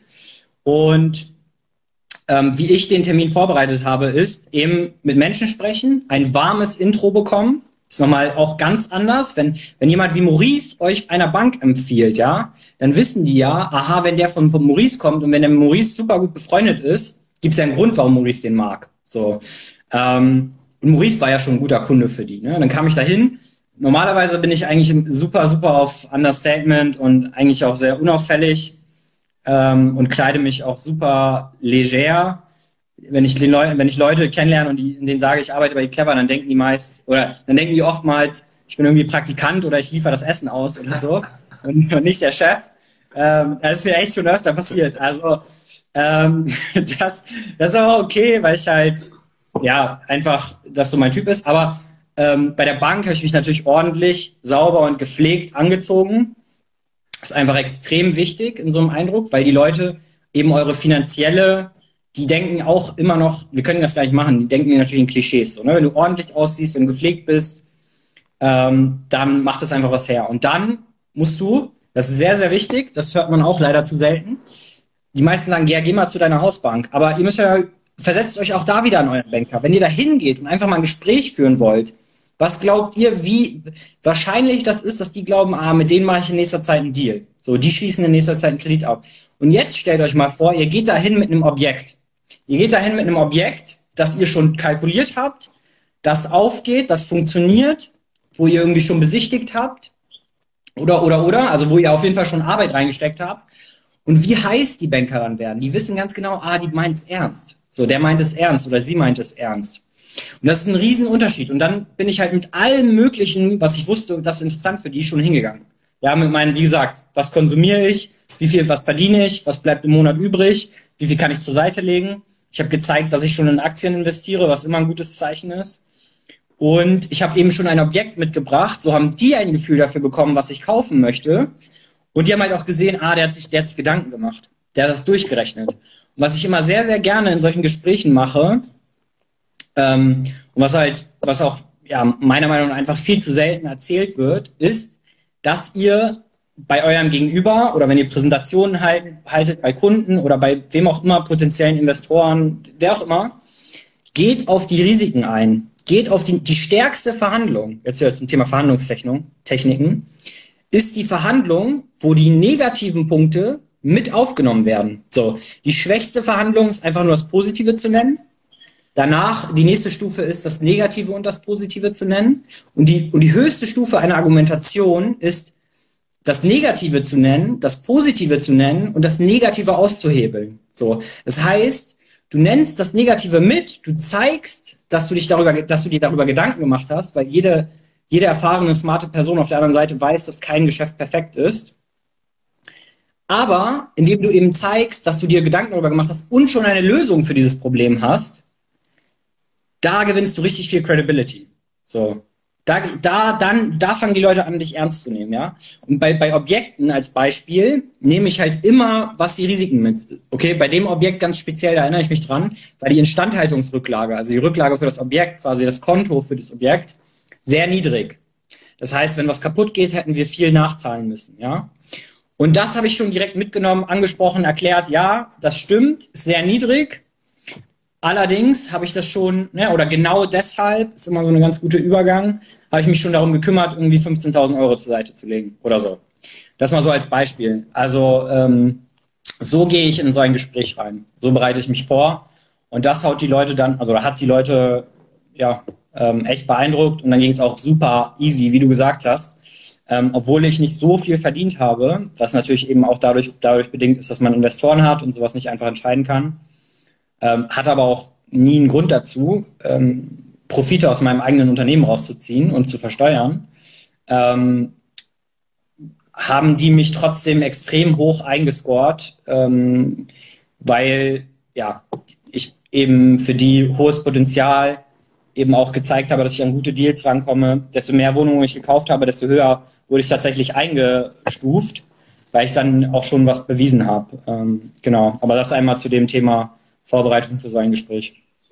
Wie gehst du denn, ich glaube, das ist auch immer so ein Punkt, ähm, die, wo sich viele Gedanken machen, wo es ja auch völlig unterschiedliche Ansätze gibt bei der Immobilienauswahl. Also wie gehst du da vor? Welche Kriterien guckst du dir an? Ähm, wie, wie machst du quasi auch so eine Bierdeckelrechnung, um mal relativ schnell zu, zu, ähm, zu erfahren, ob das gut ist? Bisher hast du gesagt, hast du alles quasi ja durch, durch Netzwerk, durch Bekannte, durch, durch äh, Mund-zu-Mund-Propaganda äh, bist du an Deals bekommen. Ähm, beobachtest du den Markt gar nicht? Ähm, zum Beispiel, was ich ja mache, ist, ähm, vielleicht ist auch immer wieder als Hinweis, ähm, ich stelle mir Suchanfragen oder Suchen ein bei Immobilien Scout, bei Immowelt und dann kannst du dir da eine Alert-Funktion machen. Das heißt, ja. wenn eine Immobilie zu diesen Metriken, zu diesen Kriterien auf, auf Immobilien Scout, auf Immowelt, auf sonst was eingestellt wird, dann kriegst du eine E-Mail. Du kannst auch die E-Mail einstellen, dass die nur einmal am Tag kommt, dass die einmal in einer Stunde kommt oder dass sie sofort kommt, wenn so etwas ist. Und damit ja. habe ich zum Beispiel meinen letzten Deal gemacht in äh, Berlin-Neukölln. Ähm, der kam tatsächlich dann über ImmoScout durch so eine Alert-E-Mail. Ja? ja, also das nutze ich. Aber wie nutzt du das? Und dann auch mal die spannende Frage, weil du ja ganz andere Immobilien suchst in der Regel als ich. Welche Kriterien hast denn du da? Ja, ja. Ja, echt, boah, mega, mega guter Punkt. Ich glaube, das ist einfach unfassbar wertvoll, was du mir hier für Fragen stellst für Leute, die jetzt starten wollen. Ähm, Genau, also äh, ich habe damit angefangen. Ja, ich habe die Wohnungen, die ersten vier Wohnungen durch mein Netzwerk gekauft, die nächsten zwei durch die aktive Akquise. Ich bin natürlich nur an die Daten rangekommen, auch nochmal als Hinweis, das kam nochmal als Kommentar, weil ich schon Eigentümer bin. Ihr dürft nicht, äh, ihr kommt natürlich an keine Daten ran, wenn ihr nicht schon in dieses Geschäftsverhältnis getreten seid und in dem Mehrfamilienhaus eine Wohnung besitzt. Ähm, das nochmal zu dem Punkt. Ähm, allerdings ähm, ist es so, also ähm, ich fange erstmal da an, wie ich nach Wohnungen suche. Ne? Für mich ist das wie ein Geschäft, also es ist ein Unternehmen. Ich, ich blicke darauf, es braucht ein Businessmodell. Okay? Und man muss sich eine Investment, also Immobilienstrategie, das macht auch wirklich vom, vom ersten Objekt an schon Sinn, weil es sehr einfach ist, das aufzustellen. Okay? Ihr müsst euch folgende Fragen stellen. Ihr müsst euch so eine Strategie entwickeln, weil du kannst nur das finden, wenn du weißt, äh, wonach du suchst. So, wenn ich dir sage, Maurice, find mal bitte für mich ähm, den Stuhl, den ich letzte Woche gekauft habe. So, du weißt doch gar nicht, wie der aussieht. Wie willst du den finden? Du musst ganz genau dir vorstellen können, wonach du suchst. Dann findet ihr auch die Objekte und erreicht euer Ziel. Das heißt, ihr macht euch eine Strategie, eine Immobilienstrategie. Ähm, und die erste Frage, die das, das habe ich meinen, meinen Geschwistern, die jetzt Immobilien kaufen, ähm, erzählt, Freunden, ne? Die erste Frage, die ich am wichtigsten finde, die am greifbarsten ist, wie viel Kapitaldienst, also das heißt, wie viel Geld wollt ihr der Bank im Monat zurückzahlen, wenn, sagen wir mal, einen kompletten Mietausfall habt? So, was könnt ihr euch leisten? Könnt ihr euch leisten, jeden Monat 500 Euro der Bank zurückzuzahlen? So, weil dadurch, weil, sag ich mal, du hast einen kompletten Totalausfall, dann musst du ja, belastet, bist mit komplett diesen 500 Euro im Monat belastet, ja? Und dadurch hast du erstmal einen Anhaltspunkt, wie viel Kredit du aufnehmen kannst. Sagen wir mal 500 Euro. 500 Euro sind so, glaube ich, um die 150.000 oder 160.000. Nee, Quatsch, sogar weniger. Aber so, ne, sagen wir mal so mit den Dreh, kommt natürlich als, auf den... Als, als, als, als grobe, wenn er 4% ähm, äh, Finanzierungskosten, also 2% ja. Tilgung, 2% Zins, kannst du mal so mit, mit, mit 300 Euro pro 100.000 rechnen. Okay, ja, alles grobe. Gut, dann kommt das ungefähr hin. Ne? So, auf jeden Fall. Dann wisst ihr, aha, ich kann mir 500 Euro im Monat leisten, die ich quasi verbrennen kann, weil ihr müsst, ne, das ist der Worst Case, heißt nicht, dass es passiert. Aber dann wisst ihr, ah, ich, ich schaue nach 150.000 Gesamtvolumen. So, das ist der erste Punkt. Dann weißt du erstmal, wie viel du überhaupt finanzieren kannst. Ja. Äh, wenn ihr natürlich noch Eigenmittel habt, aber Maurice und ich sind beide nicht Fans von Eigenmitteln, weil man die besser anlegen kann, dann könnt ihr da natürlich hochgehen. Ähm, aber so, ne, dann, das ist der erste Schritt. Der zweite Schritt ist der Standort, meiner Meinung nach. Okay? Wo suche ich? Für mich ist beim Standort Soft Facts tatsächlich auch sehr wichtig, weil zum Beispiel ich investiere dort, wo mein Lebensmittelpunkt ist, wo meine Eltern in der Nähe wohnen. Die sind schon teilweise in Rente, die können sich gut darum kümmern. Die haben eh nicht so viel zu tun, sage ich jetzt mal. Ja, so eine Faktoren spielen damit rein. Ja, ähm, du investierst in Berlin, weil du halt in Berlin lebst. Ja, du hast jetzt in Hamburg investiert, weil ich das mit dir zusammen gemacht habe und, äh, und hier in Hamburg bin. Ähm, dazu nochmal, ne? also das muss man ja auch sagen, was wir gerade da für ein Theater wieder hatten. Also jetzt mit der, mit der Sanierung, dann musstest du wieder hinfahren, jetzt allein die, die, die Scheiße mit dem Internet, ja. Äh, Grüße an Vodafone an der Stelle. Ne? äh, also dass dann, dann äh, kommt der, der, der, der Typ vor, der den Anschluss machen will, kommt nicht, haben aber Zeiten von 8 bis 14 Uhr bitte da sein, dann bist du da den ganzen Tag und wartest auf den, auf den, äh, auf den Typen von Vodafone, dann, dann nochmal hin, dann hat es nicht funktioniert. Ähm, weil da irgendwas defekt war. Jetzt hast du die Lösung gefunden. Jetzt musst du nochmal hin. Ne? Also ähm, wie viel Arbeit da besteht. Und wenn ich, deswegen erstaune ich tatsächlich immer darüber, was ja auch zum Beispiel in dem Buch Immocation ähm, ähm, ähm, ja, beschrieben wird, dass viele Leute in ganz Deutschland Immobilien kaufen und das alles so, ähm, so mal eben machen. Also meine Erfahrung ist da deutlich eine andere mit meinen fünf. Ja, absolut. Äh, Absolut. Dass es schon hilft, wenn man jemand vor Ort hat, ja. Ähm, ich bin tatsächlich auch lieber selber vor Ort immer wieder. Ähm, aber ja, wenn man das skalieren will, vielleicht mal irgendwann auf 20, 50 Wohnungen, dann braucht man da nochmal andere Lösungen. Aber ich finde es erstaunlich, ähm, irgendwo, also ich, ich würde nicht kaufen, irgendwie, weiß ich nicht, in Saarbrücken, jetzt 600 Kilometer entfernt von Berlin. Ähm, das das wäre mir nichts, ja. Ja, also auch wieder da, ne, ist eine Strategieentscheidung ich bin voll bei dir, da sind wir uns auf jeden Fall einig. Ich habe mir tatsächlich, ich habe mich auch beeinflussen lassen. Also ich habe geguckt, ah, okay, Leipzig geht voll durch die Decke. Letztes Jahr war Leipzig ja total im Trend. Essen wird immer wieder von einem Location groß äh, angepriesen äh, oder ne, NRW allgemein hat ja auch viel Potenzial, ist halt nicht schön. Aber ne, so eine so eine Faktoren. Aber dann bin ich immer zu dem Schluss gekommen, am sinnvollsten ist es eben in der Nähe zu sein, vor allem wenn man startet. Also ich würde jedem empfehlen, lieber ein Prozent weniger Rendite und in der Nähe zum Beispiel. Ähm, weil so eine lange Reise schmälert die Rendite auch extrem.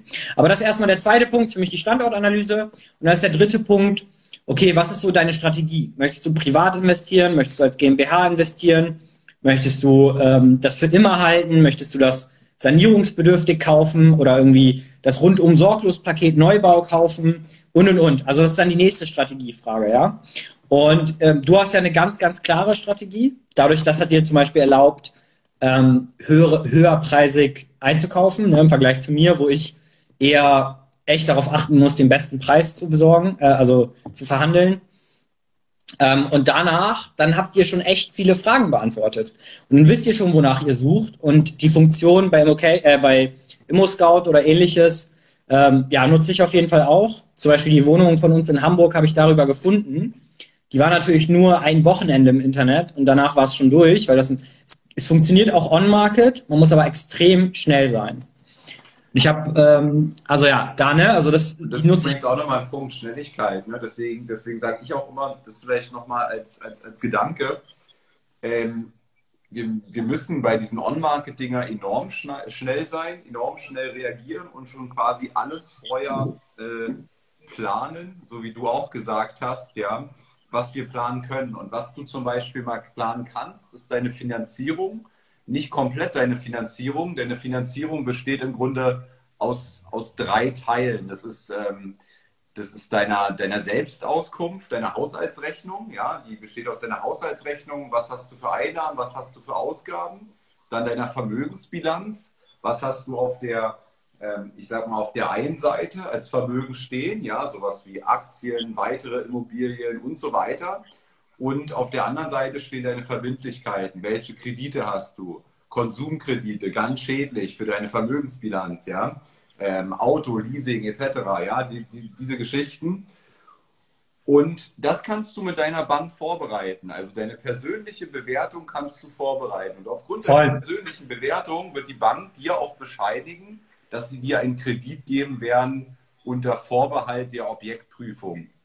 Ähm, aber wenn du das mit deiner Bank schon geklärt hast, dann ähm, kannst du losziehen. Und wenn du dein Objekt dann hast, dann schickst du nur noch der Bank die Objektdaten, die haut es in ihren Rechner und gibt dir dann relativ schnell die Zusage auch. Und deswegen der Tipp, nicht erst, nicht erst jetzt mal Immo-Scout anschmeißen ähm, und dann gucken und dann hat man mal einen geilen Deal und dann fängt man an, mit der, mit der, mit der Bank äh, zu diskutieren, denn die schickt dir auch so eine ellenlange Liste, was sie da haben will und dann noch den Auszug und äh, Lohnzettel von dann und dann, Steuer und so weiter und du suchst die ganze Scheiße zusammen. Ähm, das kann man alles vorziehen und vorbereiten. Voll. Und dann ein super wichtiger Punkt, ähm, den du angesprochen hast. Ähm, wenn man, wenn man, also wenn man diese, diese Suchmaschinen anschmeißt oder sich diese Suchaufträge gibt, macht das nicht zu groß. Vor allem nicht am Anfang. Also macht euch keine Sorgen, wenn mal zwei, drei Tage gar kein Alarm kommt, weil da was Neues reingekommen ist. Sucht in einem Gebiet, auch wenn ihr euch jetzt noch nicht in dem Gebiet gut auskennt, lernt dieses Gebiet sehr gut kennen. Ja? Warum? Weil du nur schnell sein kannst, wenn du ein gutes Angebot erkennst. Da steht ja nicht. Das ist ein super Angebot. So, jetzt zuschlagen. Also, ne, das steht, schreiben natürlich jeder versucht irgendwie den letzten Schrott ähm, äh, dort anzupreisen. Ne? Aber, aber ihr müsst es natürlich selber erkennen. Und ihr erkennt es nur, wenn ihr euch in einem Gebiet immer besser auskennt und euch damit auseinandersetzt und versteht, was sind das für mögliche Mieten. Ist das vom Quadratmeterpreis her okay? Kann ich die leicht vermieten? Ist das eine Wohnungsgröße, die gefragt ist? Ja, ähm, und und und. So und ähm, deswegen haltet das klein, macht euch nicht zu viel Arbeit. Ja, sucht euch so ein Suchgebiet, haltet es klein, versucht in dem Gebiet Experten zu werden. In dem Gebiet zum Beispiel auch euch dann mittelfristig und langfristig, wenn ihr mehr als ein, zwei Wohnungen kaufen wollt, ähm, auch mit Maklern anzufreunden. Ich habe gar kein Problem mit Maklern zu arbeiten, um ehrlich zu sein, wie du schon richtig gesagt hast. Wenn die Gesamtrendite stimmt, dann ist alles gut. Und ähm, ich sehe hier auch die ganze Zeit noch eine Frage ähm, in den Kommentaren. Das letzte ist, glaube ich, das letzte, die letzte Frage gewesen. Ähm, also ja, bei, bei vier Wohnungen oder fünf oder was auch immer verschulden wir uns zwar. Ähm, da finde ich immer so ein richtig, vom Mindset her auch einen richtig geilen Spruch. 90 Prozent der Bevölkerung verschuldet sich und wird dadurch ärmer und 10 Prozent verschulden sich, um dadurch reicher zu werden. Ja, und man muss, man muss wirklich unterscheiden zwischen einem Konsumkredit, der euch immer ärmer macht. Ich habe gar kein, also ich habe grundsätzlich jetzt kein Problem mit Konsum an sich, ne? Ist klar. Äh, ähm, aber es gibt halt Kredite, die einen wohlhabender machen. Deshalb darf man vor diesen Krediten wieder das Thema Angst, keine Angst haben. Ja, diese Kredite, also ich bin hoch verschuldet. So, du wahrscheinlich auch. Ja. Aber es, ich, ich schlafe trotzdem sehr, sehr, sehr, sehr gut. Ja. Ähm, warum? Jeden Monat zahle ich Kredite zurück durch meine Mieteinnahmen. Und das, jetzt kommen wir mal auf diese Frage. Jeden Monat zahlen wir diese Kredite zurück, schaffen Wert. Deswegen kann man Tilgung ja auch nicht von den, von den Steuern absetzen, weil wir Vermögen für uns schaffen durch die Tilgung und, ähm, und zahlen nichts drauf. So, unsere Mieteinnahmen zahlen unsere Kredite ab und das kannst du vorher berechnen, das ist das Schöne bei Immobilien. Ich wusste vorher schon, wie viel ich damit verdienen werde ungefähr. Ja? Nichts Unerwartetes kommt.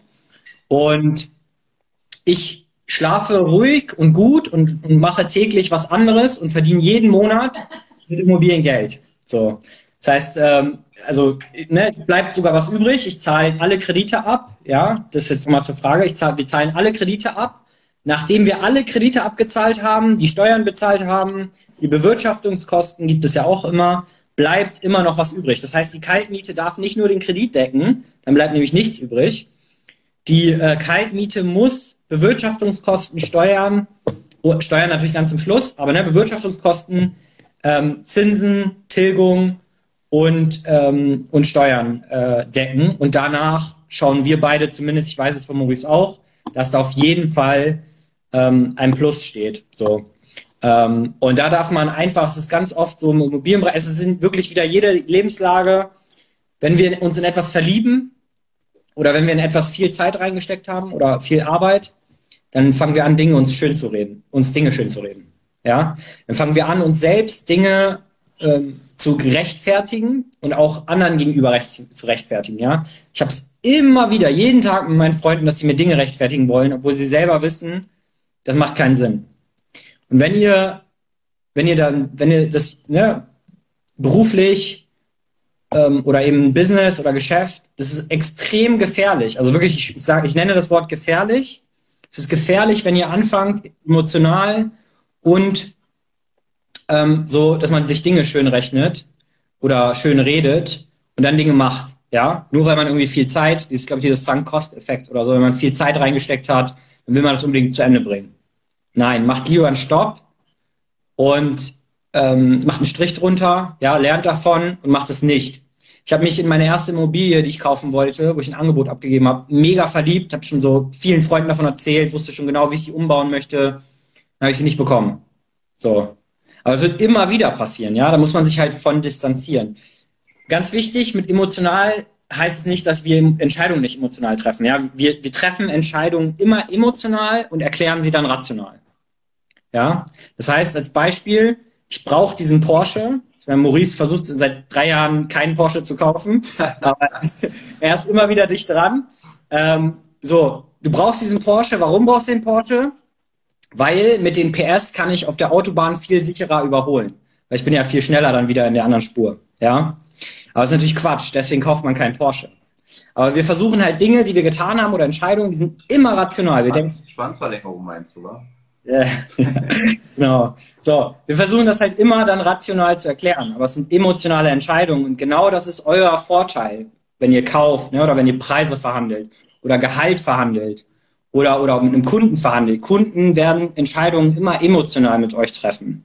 Ja, deswegen ähm, versteht, müsst ihr halt, ne, deswegen ist es so wichtig, die Person mit ihren Motivationen und gegen das Gegenüber zu verstehen. Und auch für euch selbst und euer Mindset ist es sehr wichtig zu verstehen, um euch selbst besser zu reflektieren. Wir sind alle ähm, Opfer davon, so, ja. Keiner von uns, weder Maurice noch ich noch irgendjemand anders, ist davon ausgenommen, dass wir Entscheidungen emotional treffen. Ja. Ganz lustig, ne? Der, derjenige, der das herausbekommen hat, Daniel Kahnemann, ähm, mhm. der auch 2002 den Nobelpreis bekommen hat, als einer der ersten Psychologen überhaupt, ja, was jetzt nicht daran liegt, dass man den keine Lust hat, Psychologen Nobelpreis zu geben, aber es gibt halt keinen für Psychologie und er hat in den Bereich der Wirtschaftswissenschaften bekommen und seine, seine Studenten, ja, ähm, die haben, haben an, ihm, an ihm gezeigt, dass selbst er nicht frei ist davon, ja, und haben gesagt, dass, oder haben gezeigt, dass auch er drauf reinfällt. Ja, und er hat das erforscht, dieses Thema. Ähm, und daran siehst du es halt. Ne? Wir alle können uns von diesen emotionalen Mega Entscheidungen, die vom, vom limbischen System getroffen werden, äh, da, da können wir uns nicht trennen von. Ja, und deswegen ist halt schon aber der erste Schritt, uns dessen bewusst zu machen, wie immer im Leben. Ne? Du musst dir erstmal die Dinge bewusst machen. Ähm, und dann kannst du sie immer wieder bei dir beobachten. Und wie du schon sagst, ja, auch mit dieser diesem Porsche-Traum, den ich da in mir trage. Ähm, ich, ich, war ja letztens bei der Probefahrt dann in diesem Panamera GTS, was ja immer mein, mein Traumauto war, aber dann, dann saß ich eben drin und ähm, jetzt kann ich mir noch kaufen. Ähm, nur ich habe gemerkt, dass das erfüllt mich gar nicht mit Glück, mit diesem Glück, was ich halt irgendwo damit äh, ganz tief in mir verbunden habe und habe gesehen, okay, ähm, ihr wollt, ich glaube, mein BMW kostet jetzt äh, Leasingrate 450 Euro, also ist ein Firmenwagen. Ich glaube, ein Panamera GTS kostet ungefähr das Vierfache im Monat. Und ich habe gemerkt, dass dieser Unterschied, aber dieser, dieser Effekt ist halt nicht viermal so hoch. Ne? Und ich bin heutzutage ganz anders an die, an die Sache drin äh, rangegangen und äh, habe halt gemerkt, das ist es nicht, ja. Ja, ich würde da echt noch mal super, super gerne drüber sprechen, weil ich selber echt selten ähm, das irgendwie von außen, ne, diesen Input bekomme. Ganz, äh, ganz konkret, also zum Thema, wie ich lebe, so, oder ne, also so als Beispiel, wie man leben kann und äh, was du auch umsetzt. Ähm, weil, also das ist, ähm, es gibt ja dieses Fruga Frugalismus, bin ich überhaupt gar kein Fan von, weil die verzichten auf das, was sie wollen. Ja? Wurdest Wenn du ich, schon bezeichnet hier im Chat? ja, Äh, habe ich gesehen, alles gut. Kann ich auch total verstehen, deswegen ist es vielleicht so wichtig, das nochmal aufzunehmen. Ja. Wie sich das bei mir entwickelt hat, ich weiß noch ganz genau, also ich bin in einem Haushalt aufgewachsen, der eher so finanziell schwach ist. Und ich weiß ganz genau, dass ich oftmals, und das ist jetzt ganz offen und ehrliches Sprechen, ähm, was ich auch sehr spät in meinem Leben erst verstanden habe, dass ich einfach dazugehören wollte. So, wenn du die ganzen, nicht böse gemeint, Kanaken in ihren BMWs und Mercedes und was weiß ich rumfahren siehst, dicksten Autos, aber wohnen irgendwie im Hochhausblock äh, bei den Eltern, die möchten einfach nur dazugehören.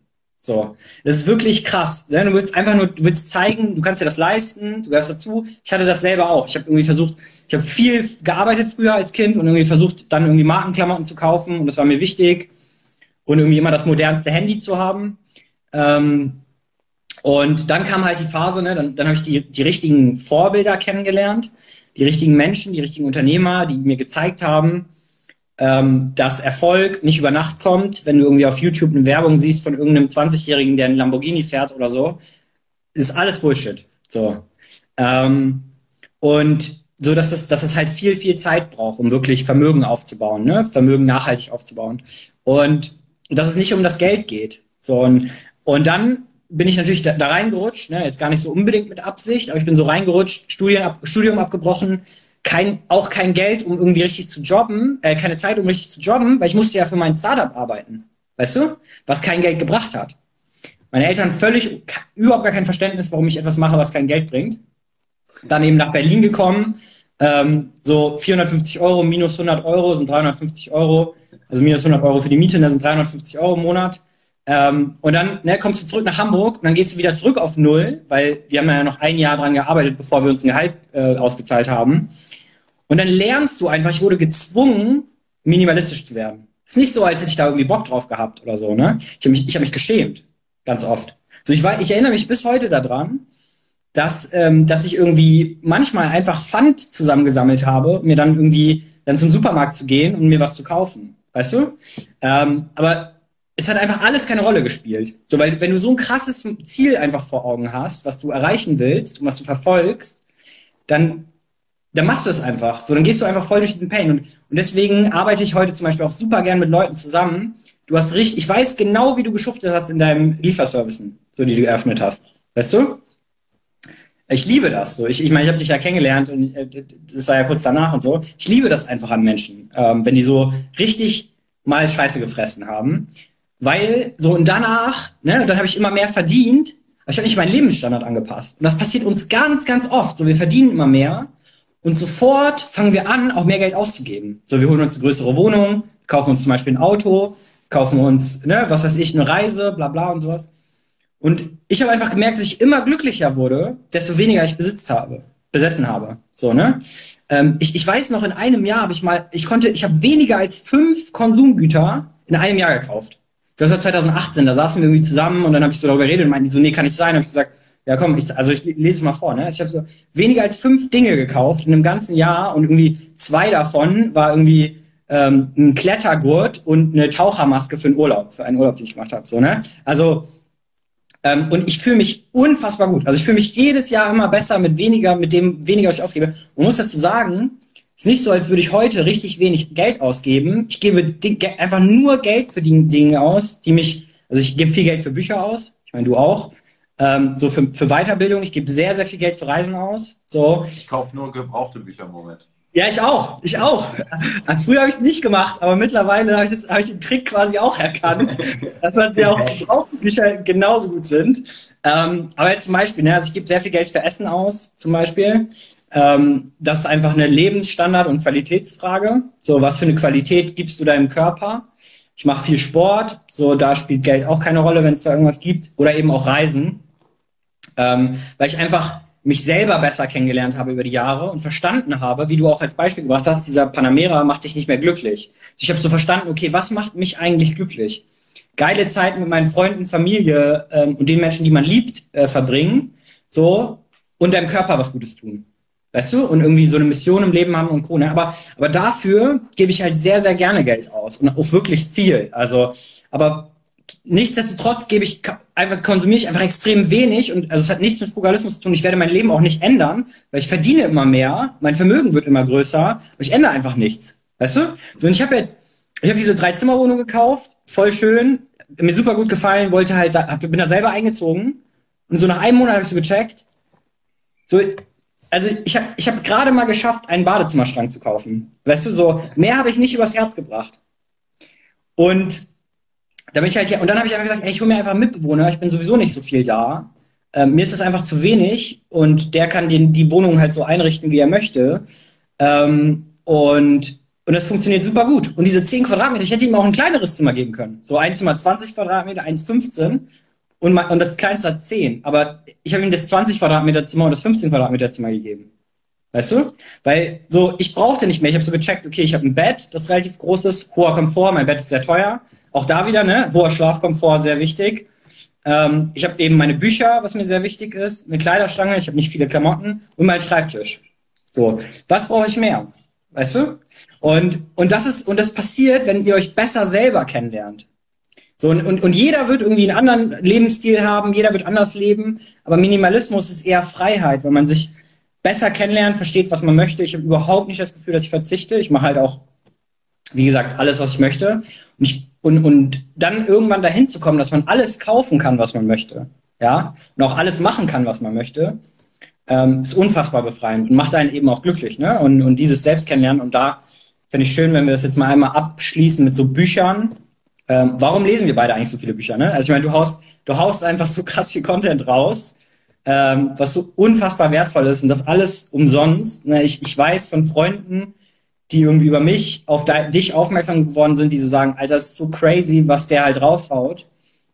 Und ich selber, ne, also ich lese ungefähr zwei, zwei Stunden am Tag, ähm, wow. aber ich bin, also du bist viel fleißiger als ich und du gibst den Menschen viel mehr zurück, muss man ganz ehrlich sagen, weil ich lese das und so halt für mich, ne? Du, du, du machst diese Markierung, schreibst was dazu, ist einfach unfassbar. Ähm, aber warum wir beide lesen ist, weil so, mit, wenn man liest, guck mal, ich habe nie die Uni, ich habe es nicht durchgehalten auf der Uni, ja. Aber das ist für mich einfach eine Uni, eine lebenslange Uni, die endet nicht. Du kannst so viele Kurse belegen, wie du willst. Ja, der Kurs kostet dich gebraucht neun Euro. Ja, ist genauso gut wie neu, sag ich jetzt mal. Und du sprichst mit dem besten und, und, und hellsten Geistern der Welt und der Geschichte, die vielleicht sogar schon tot sind. Ja, Dale Carnegie, Napoleon Hill, so die Bibeln für, für jeden, der da irgendwie eingestiegen ist. Und ich bin zum Beispiel. Moritz hat letztens eine Bewerbung auf dem Tisch gehabt, ja, auch ganz lustig. Ja. Man stand bei ähm, ähm, Universität, ähm, die Universität des Lebens, da hatte der Bewerber studiert. Das fand ich sehr cool. Das fand ich sehr cool. Da musste ich direkt einladen. Ja, Hammer. Ich, ich muss auch ganz ehrlich sagen, ne, ich habe, ähm, also von, von ich, ich würde sagen, 95 Prozent unserer Mitarbeitern wusste ich nicht, was sie studiert haben. Es haben viele studiert bei uns. Ich wusste nicht, was sie studiert haben und es war mir auch egal. Weißt du? Wenn ich die kennengelernt habe, sah ich denen gegenüber. Und das Aller, Allerwichtigste war für mich immer, wenn ich mit einer Person arbeite, das Mindset und das positive Mindset. Ne? Denkt diese Person positiv? Ist das ein Problemlöser?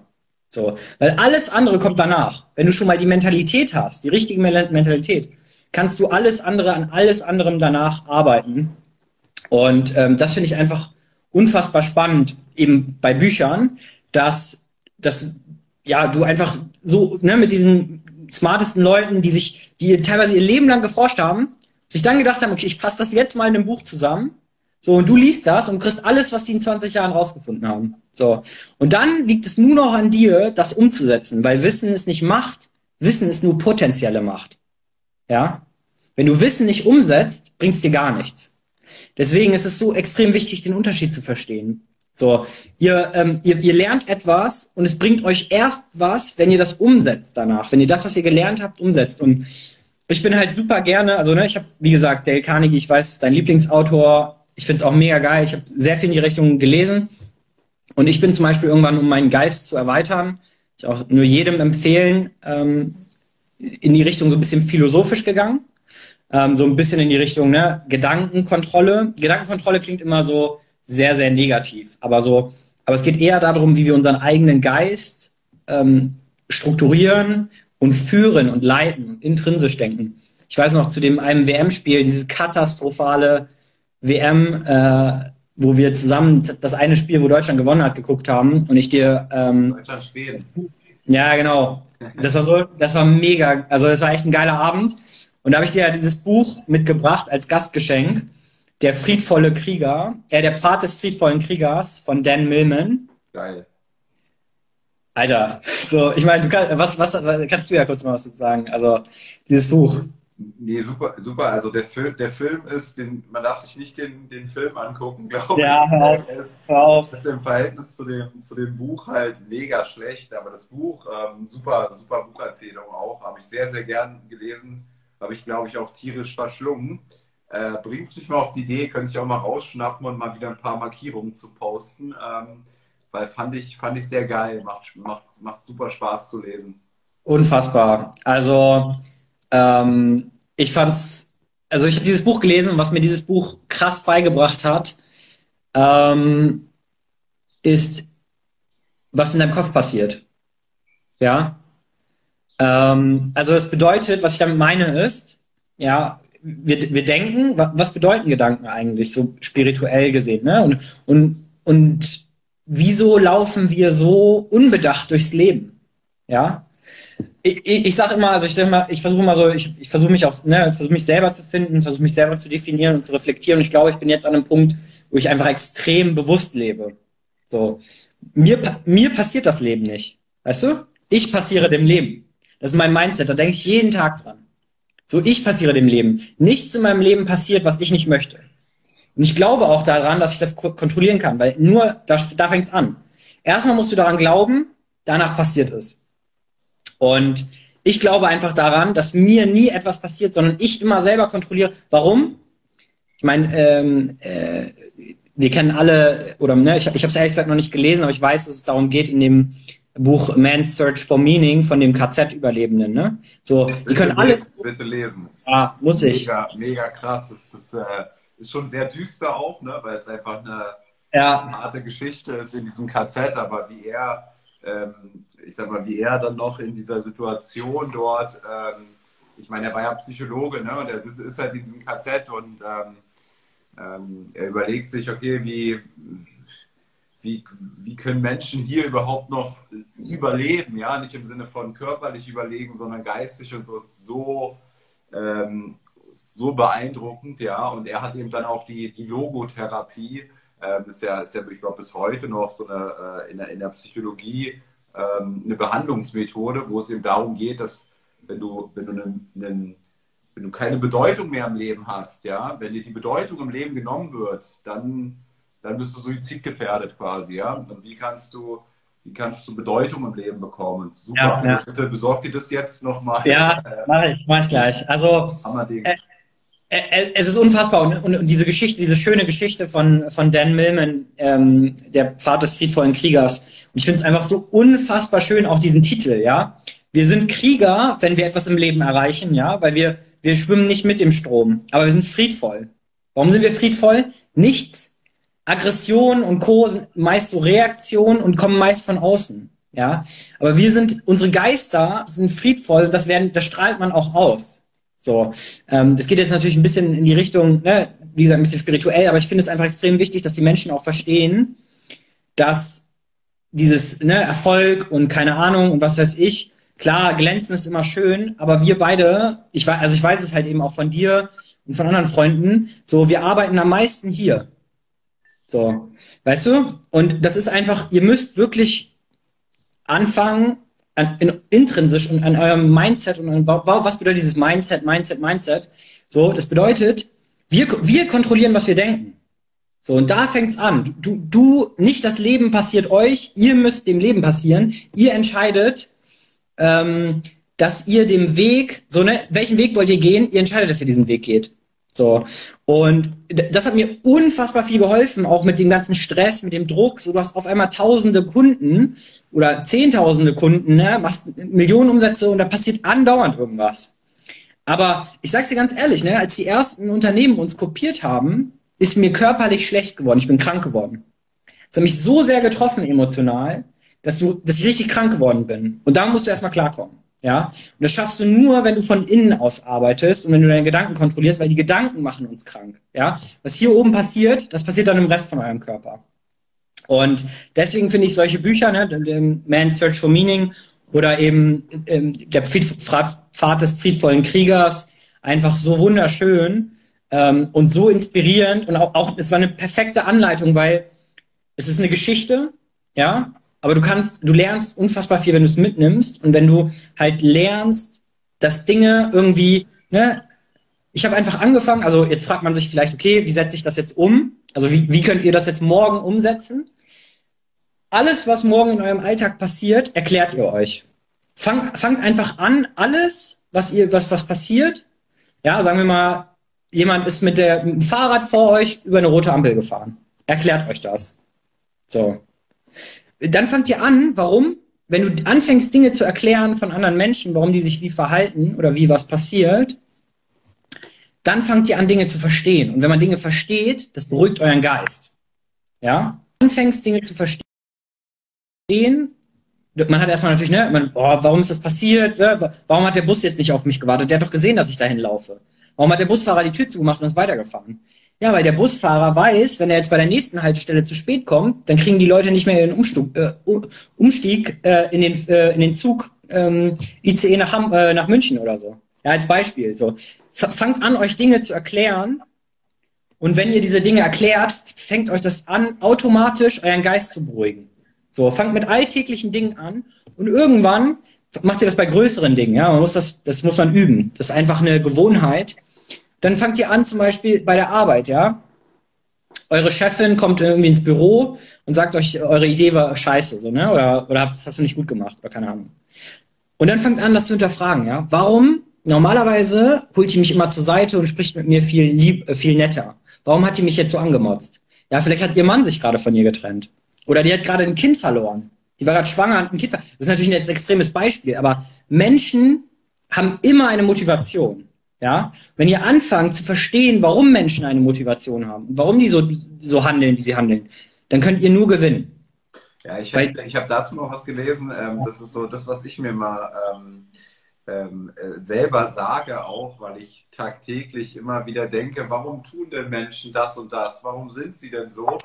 Und was mir hilft, ist, ähm, ist dieser Satz, dass es, dass es nicht die eine Wahrheit gibt, sondern dass es acht Milliarden Wahrheiten gibt auf dieser Welt. Nämlich jeder, jeder einzelne Mensch hat seine ein, ein, eigene Wahrheit. Ne? wenn ich immer wieder auf Menschen treffe, dann leben die einfach in ihrem eigenen Kosmos, ne? mit ihren eigenen Glaubenssätzen, mit ihren eigenen Erfahrungen, mit ihren eigenen Gefühlen. Und die Reaktion auf, auf eine, eine Frage, auf ein Thema, die basiert darauf. Und das, was sie gerade sagen, ist für sie wahr. Ja? Ähm, und für mich ist es wiederum in meiner eigenen Wahrheit so falsch wie, wie weiß ich was, ja. Und, ähm, aber das hilft es mir, das besser zu betrachten ja. und nicht in die Bewertung immer zu gehen, ne? sondern in die Verwertung. Ja? Wie verwerte ich diesen Inhalt, den er mir gerade gibt und nicht wie bewerte ich ihn? Weil wenn du in, immer in dieser Bewertung drin bist und durchs Leben läufst und denkst dir, oh, ist das ein Opfer, ist das ein Opfer, was ist das für ein Keck, wie sieht der aus, ja, dann bist du so in der Negativität drin, ja, und du musst aus diesem Bewertungsmodus raus. Du musst in die Verwertung rein, ja. Und das ist so ein, so ein Ding, was mir hilft, weil ich ganz oft ähm, auch bei mir im Unternehmen immer wieder an also ganz unterschiedliche Menschen. Ne? Ich bin da mit Nerds, mit, mit SEO-Nerds zusammen, ja, die auf ihrem Gebiet Weltklasse sind, ja, aber sind ganz andere, ganz anders gepolt als ich jetzt als Mensch, ja. Ähm, und das ist, das ist so eine Sache, die mir da immer hilft. Ja, total.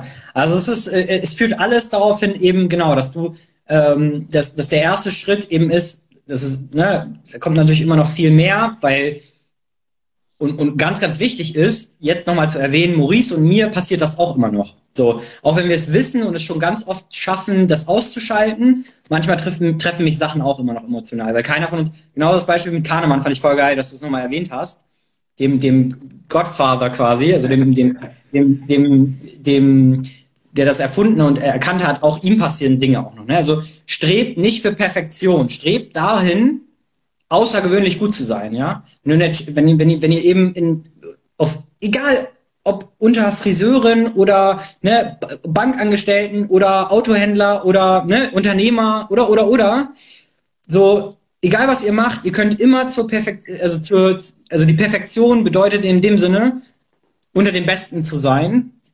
Und das kann man in jeder Beruf und in jeder Lebenslage ähm, tun. Und dann nehme ich auch. Sagst, schön, dass du sagst, äh, das ist genau die Vision für mein eigenes Unternehmen, was ich mal gründen möchte. Ähm, dass, jeder, dass jeder in diesem Unternehmen ähm, Weltklasse sein will, in dem, was er tut. Nicht, dass er, nicht, dass er Weltklasse ist, ja, weil das, äh, das ist ein Prozess, ja, aber dass jeder immer dieses Ziel hat, dahin zu gehen, egal egal auf welcher Jobposition ich bin, ja, egal ob ich jetzt die, die Office Managerin habe, die Sekretärin habe, ähm, den Vertriebsleiter, das Top-Management, C-Level.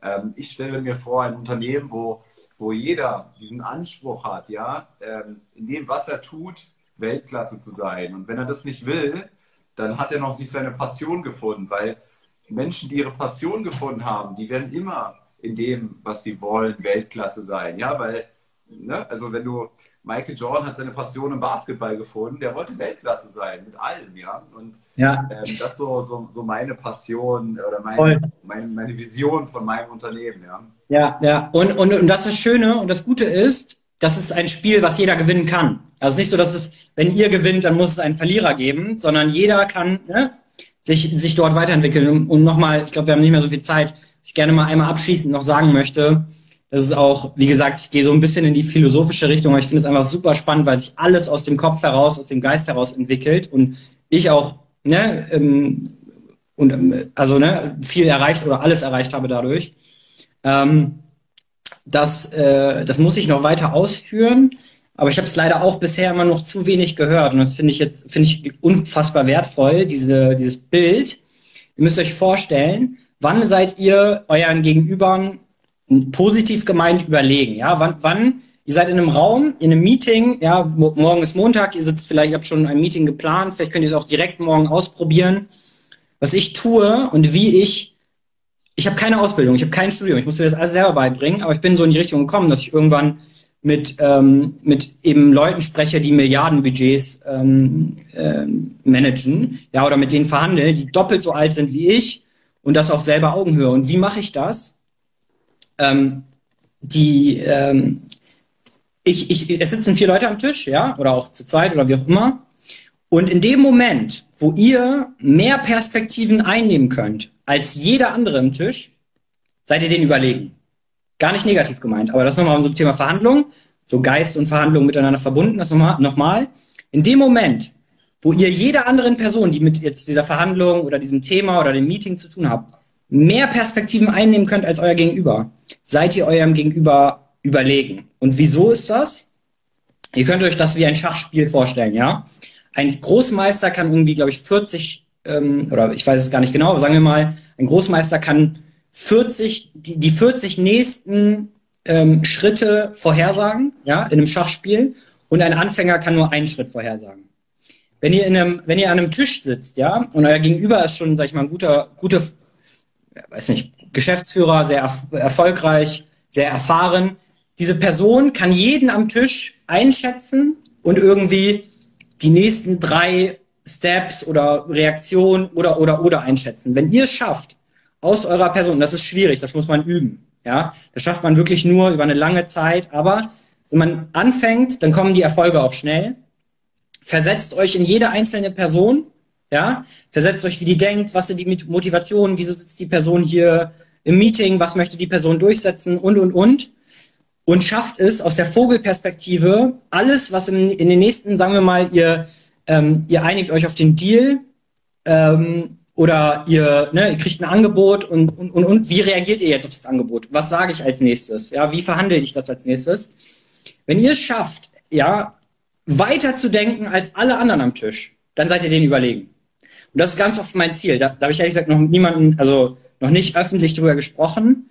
Ähm, aber ich sag mal so, ne, ein bisschen das, das Geheimnis finde ich ein bisschen falsches Wort, aber auf dieses geistige Niveau bin ich erst ganz spät gekommen. Ja, da, da steckt viel Arbeit drin und ich arbeite immer noch daran. Aber ich, was ich heute schaffe in Verhandlungen, ja, oder wie ich eben da vorankomme und wie ich wie ich Dinge angehe und warum ich so, warum alles für mich oder warum vieles für mich so gut funktioniert, ist, weil ich einfach, wenn ich heute eine Entscheidung treffe, weiß ich, was in sechs Monaten passiert. So. Ich kann diese Schritte vorhersehen durch meine Erfahrung, durch das, was ich schon erlebt habe, durch das, was ich schon gelernt habe, dadurch, dass ich die Person extrem mustere. So, ich, also ich verstehe mein Gegenüber. Ich, also das erste, was ich tue, ist immer jede Person, mit der ich zu tun habe, zu verstehen, was ihre Motivationen sind, wie sind die motiviert, was wollen die, ne, was für einen Hintergrund haben die. Und genau, das einmal so abschließend als ähm, ja wichtig, also von meiner Seite würde ich gerne deine Meinung dazu hören.